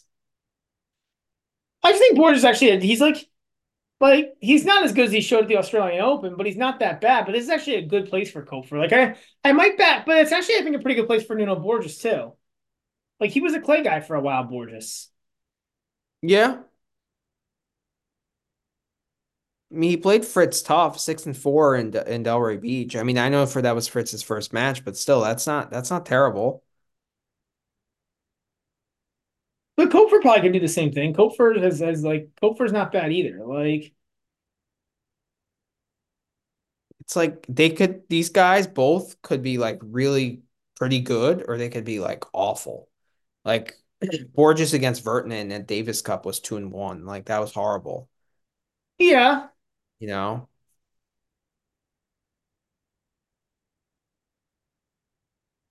maybe Koepfer is a little bit more steady, which is why you you're probably, but he's a slight favorite. So, but he's a slight favorite. Like I, I think this is pretty close. I, I think it's a stay away from me. Uh, Escobedo against Jordan Thompson. Um, I have a play here. I don't know if you would agree with me. Um, I'm playing the under nine and a half in the first set. Why?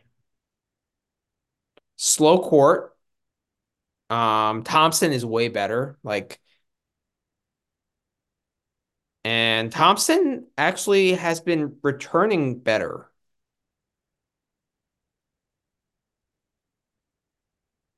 He won. Escobedo's quite bad, huh? Huh? Escobedo's been quite bad, huh? You Yes. might have to. I might just to straight up lay the four and a half with Thompson. I don't know why. Like, I don't know what the motivation would be. Yeah, I might just lay the straight, like, just straight up lay the four and a half with Thompson. Like Escobedo's been really pretty bad. His ranking's down to four ninety five. He beat all Moreno de Alboran two and two. You know, um, No, I mean, one and one. yeah, Neff three and one. Like he's been beating some guys pretty convincingly. Yeah, So I I think I think either way you look at it, I think that's that that's a good look. Yeah. I, I definitely. I think I'm gonna back Thompson here. That's most most most likely. Which is crazy for me to say that on a slow court, but they don't. Yeah, I mean, I Escobedo's gotta ranked 500 in the world now. Like, Yeah. Yeah, Escobedo's seen better days. oh yeah. All right, Kecmanovic against Rinky. I mean, based on the price, and we we kind of talked about it, I'm on the Rinky money line at plus 160. Yeah, I I can't get there. I think that this is pretty well priced now at this point. I mean, What price would you need on Rinky to hit him? I mean probably like plus one. I mean, there's a price. Like it's probably plus 200-ish, maybe 180, 190. Like I think this is pretty close. Okay. Okay. I get. I, I just think the only way Rinky can win this match is if is if Mio shows up shows up and just like shows up un, unexcited. I just don't like he like on a slow court. I just like you know like I have too many beers at the resort. I know he's got the gut, but he's actually been playing some decent. He's playing decent tennis lately. He made what fourth round of the Australian Open? Yeah, lost to Alcaraz. Yeah, All right, uh Taro Daniel against Marcos Giron. Uh borrow here. you're on Taro? I think so. Yeah, I think I'm. I think I'm gonna fade Giron here. I mean, I can't do that, man. I I, I can't. He's Giron has shown two weeks of good tennis and like I, I it's not like he looked fatigued against Fritz. Like Fritz just put a lot of pressure on him. Yeah, I get it. I get it. Um, But like, is Giron suddenly like this way better player? Like, did he just suddenly magically improve between like Australian Open and Dallas? No, I also want to look with you with with Giron also here is like how much better is he on American courts than other courts? So I feel like there might be the same thing going on here. Like he played some pretty good tennis on American courts last year too, and then he, like as soon as he left USA, he was crap. well, he played well in Tokyo. Just like Fritz, US and Japan. I guess uh he's like a World War II historian. Huh? Only the Pacific front though. Huh? Only the Pacific front. He he forgot about the European front. Yeah, I guess. He probably read a lot about that the atomic bomb. Yeah. You probably watched Oppenheimer. Yeah, probably Pearl Harbor. Uh uh I don't know. I'm not to the point where I'm gonna lay the two and a half, but I, I'm gonna lay off here. I want to see what what Giron is is made of. I like I think he he's a deserved favorite. I think that I think this line's right. Exactly. I gotta see. I, I I remember Giron playing some pretty darn good matches last year on those same events. So I got to look back a little bit and and get a feel for how much of, of like this Giron resurgence is like just like Giron being good in these in, in those kinds of courts in like that part of the schedule versus Giron actually being a better tennis player. Okay. Okay. Yeah, I mean, there's a lot of matches here I need to think about. It's a Yeah, it's it's tough. tough. It's tough. And for me, I, I need to do research. Like I need I need to like actually look at this stuff. Like I can't just do it off the cuff nearly as well as you. I mean, yeah, I, I looked at it a little bit. I mean, Yeah, it's it, it's always tough, you know, like there's so many matches, there's so much going on. Like yeah, just kind of skimming through these matches. Like if we really dove into each of them, we'd be here, what, for like what, six hours probably, yeah, right? yeah. So um, so as far as our plays here, I'm on the Leslie and Michelsen under 22 and a half. Um, I'm passing on the Evans Roman match. I'm on I'm laying the two with Arnaldi. I'm laying Yeah, the I'm three with playing the two with Arnaldi, but I gotta think about it. Same thing on Draper, although it's tough. Three, three is a three actually is kind of a lot of games, especially when you have Kokkinakis a big server. Um, and the slow might court though with a lot of parties. Vukic Mendez one. I kind of maybe I'm the under 20. I don't know. Maybe I actually, I might just 2-0 move Vukic at minus 265. That that could work too. okay. Or I'm maybe really win and play the money line at minus 500. I just don't see Pacheco Mendez actually winning this yeah. I'm I'm taking the four and a half. Um, staying off the Koepfer I mean, do you think Pacheco can actually win this match? Uh, no, but There's just a pure cover. You're just hoping for, for cover. You're just hoping for yeah, like for cover, I mean, plus 375 is nowhere good enough for me. Like, I Yeah. need like plus 500 at the minimum to hit check. Like I said, I know you don't do it, but I'm tempted to take like the either the 2-0 at the minus 165, the juice, or the minus 500 money line. Like I just don't like, Okay. man, how, like how does Mendez like he's is he, what is he gonna do? Get win two tie breaks? Like how does he actually win the match? Like Yeah, I hear you, man. I hear you. Um, Thompson Escobedo, um, some kind of under or some kind of uh, backing Thompson in he some might play the under also. I mean, back Thompson in that sense. Like he Escobar's just been not good. And I'm on the Rinky money. Koepfer But and I, yeah, kind of like Koepfer, and I kind of like Taro. I know you're probably gonna stay away from a bunch of those, but oh, you're gonna you're gonna play Rinky. Rinky, Rinky, yeah. Any plays of the day here? I mean, I would go with Draper minus three. I'll think about it. I'll let you know. I mean, there that Um, until tomorrow night, so there's time there. yeah, the Thompson Escobedo under, That's that's also in play. and I don't, I don't think Rinky plus 160 is GBM worthy, but you're not even on that. So No. those are like my two Okay. GBM potential plays here. So, all right, any uh any parting shots? Not really. No. No. Solid pod. Yeah, just some just some news for the pod. We hope to cover the uh, first weekend of the Miami Open live Yeah. pod. So that's that's in the works. Um, that's going to be exciting. We passed a thousand followers again after going Yes. below after the Twitter cleanup. We, we're back over. We are. So it's exciting times for the pod. some of the some of the uh, people who helped us get there via various ways, um, Mhm.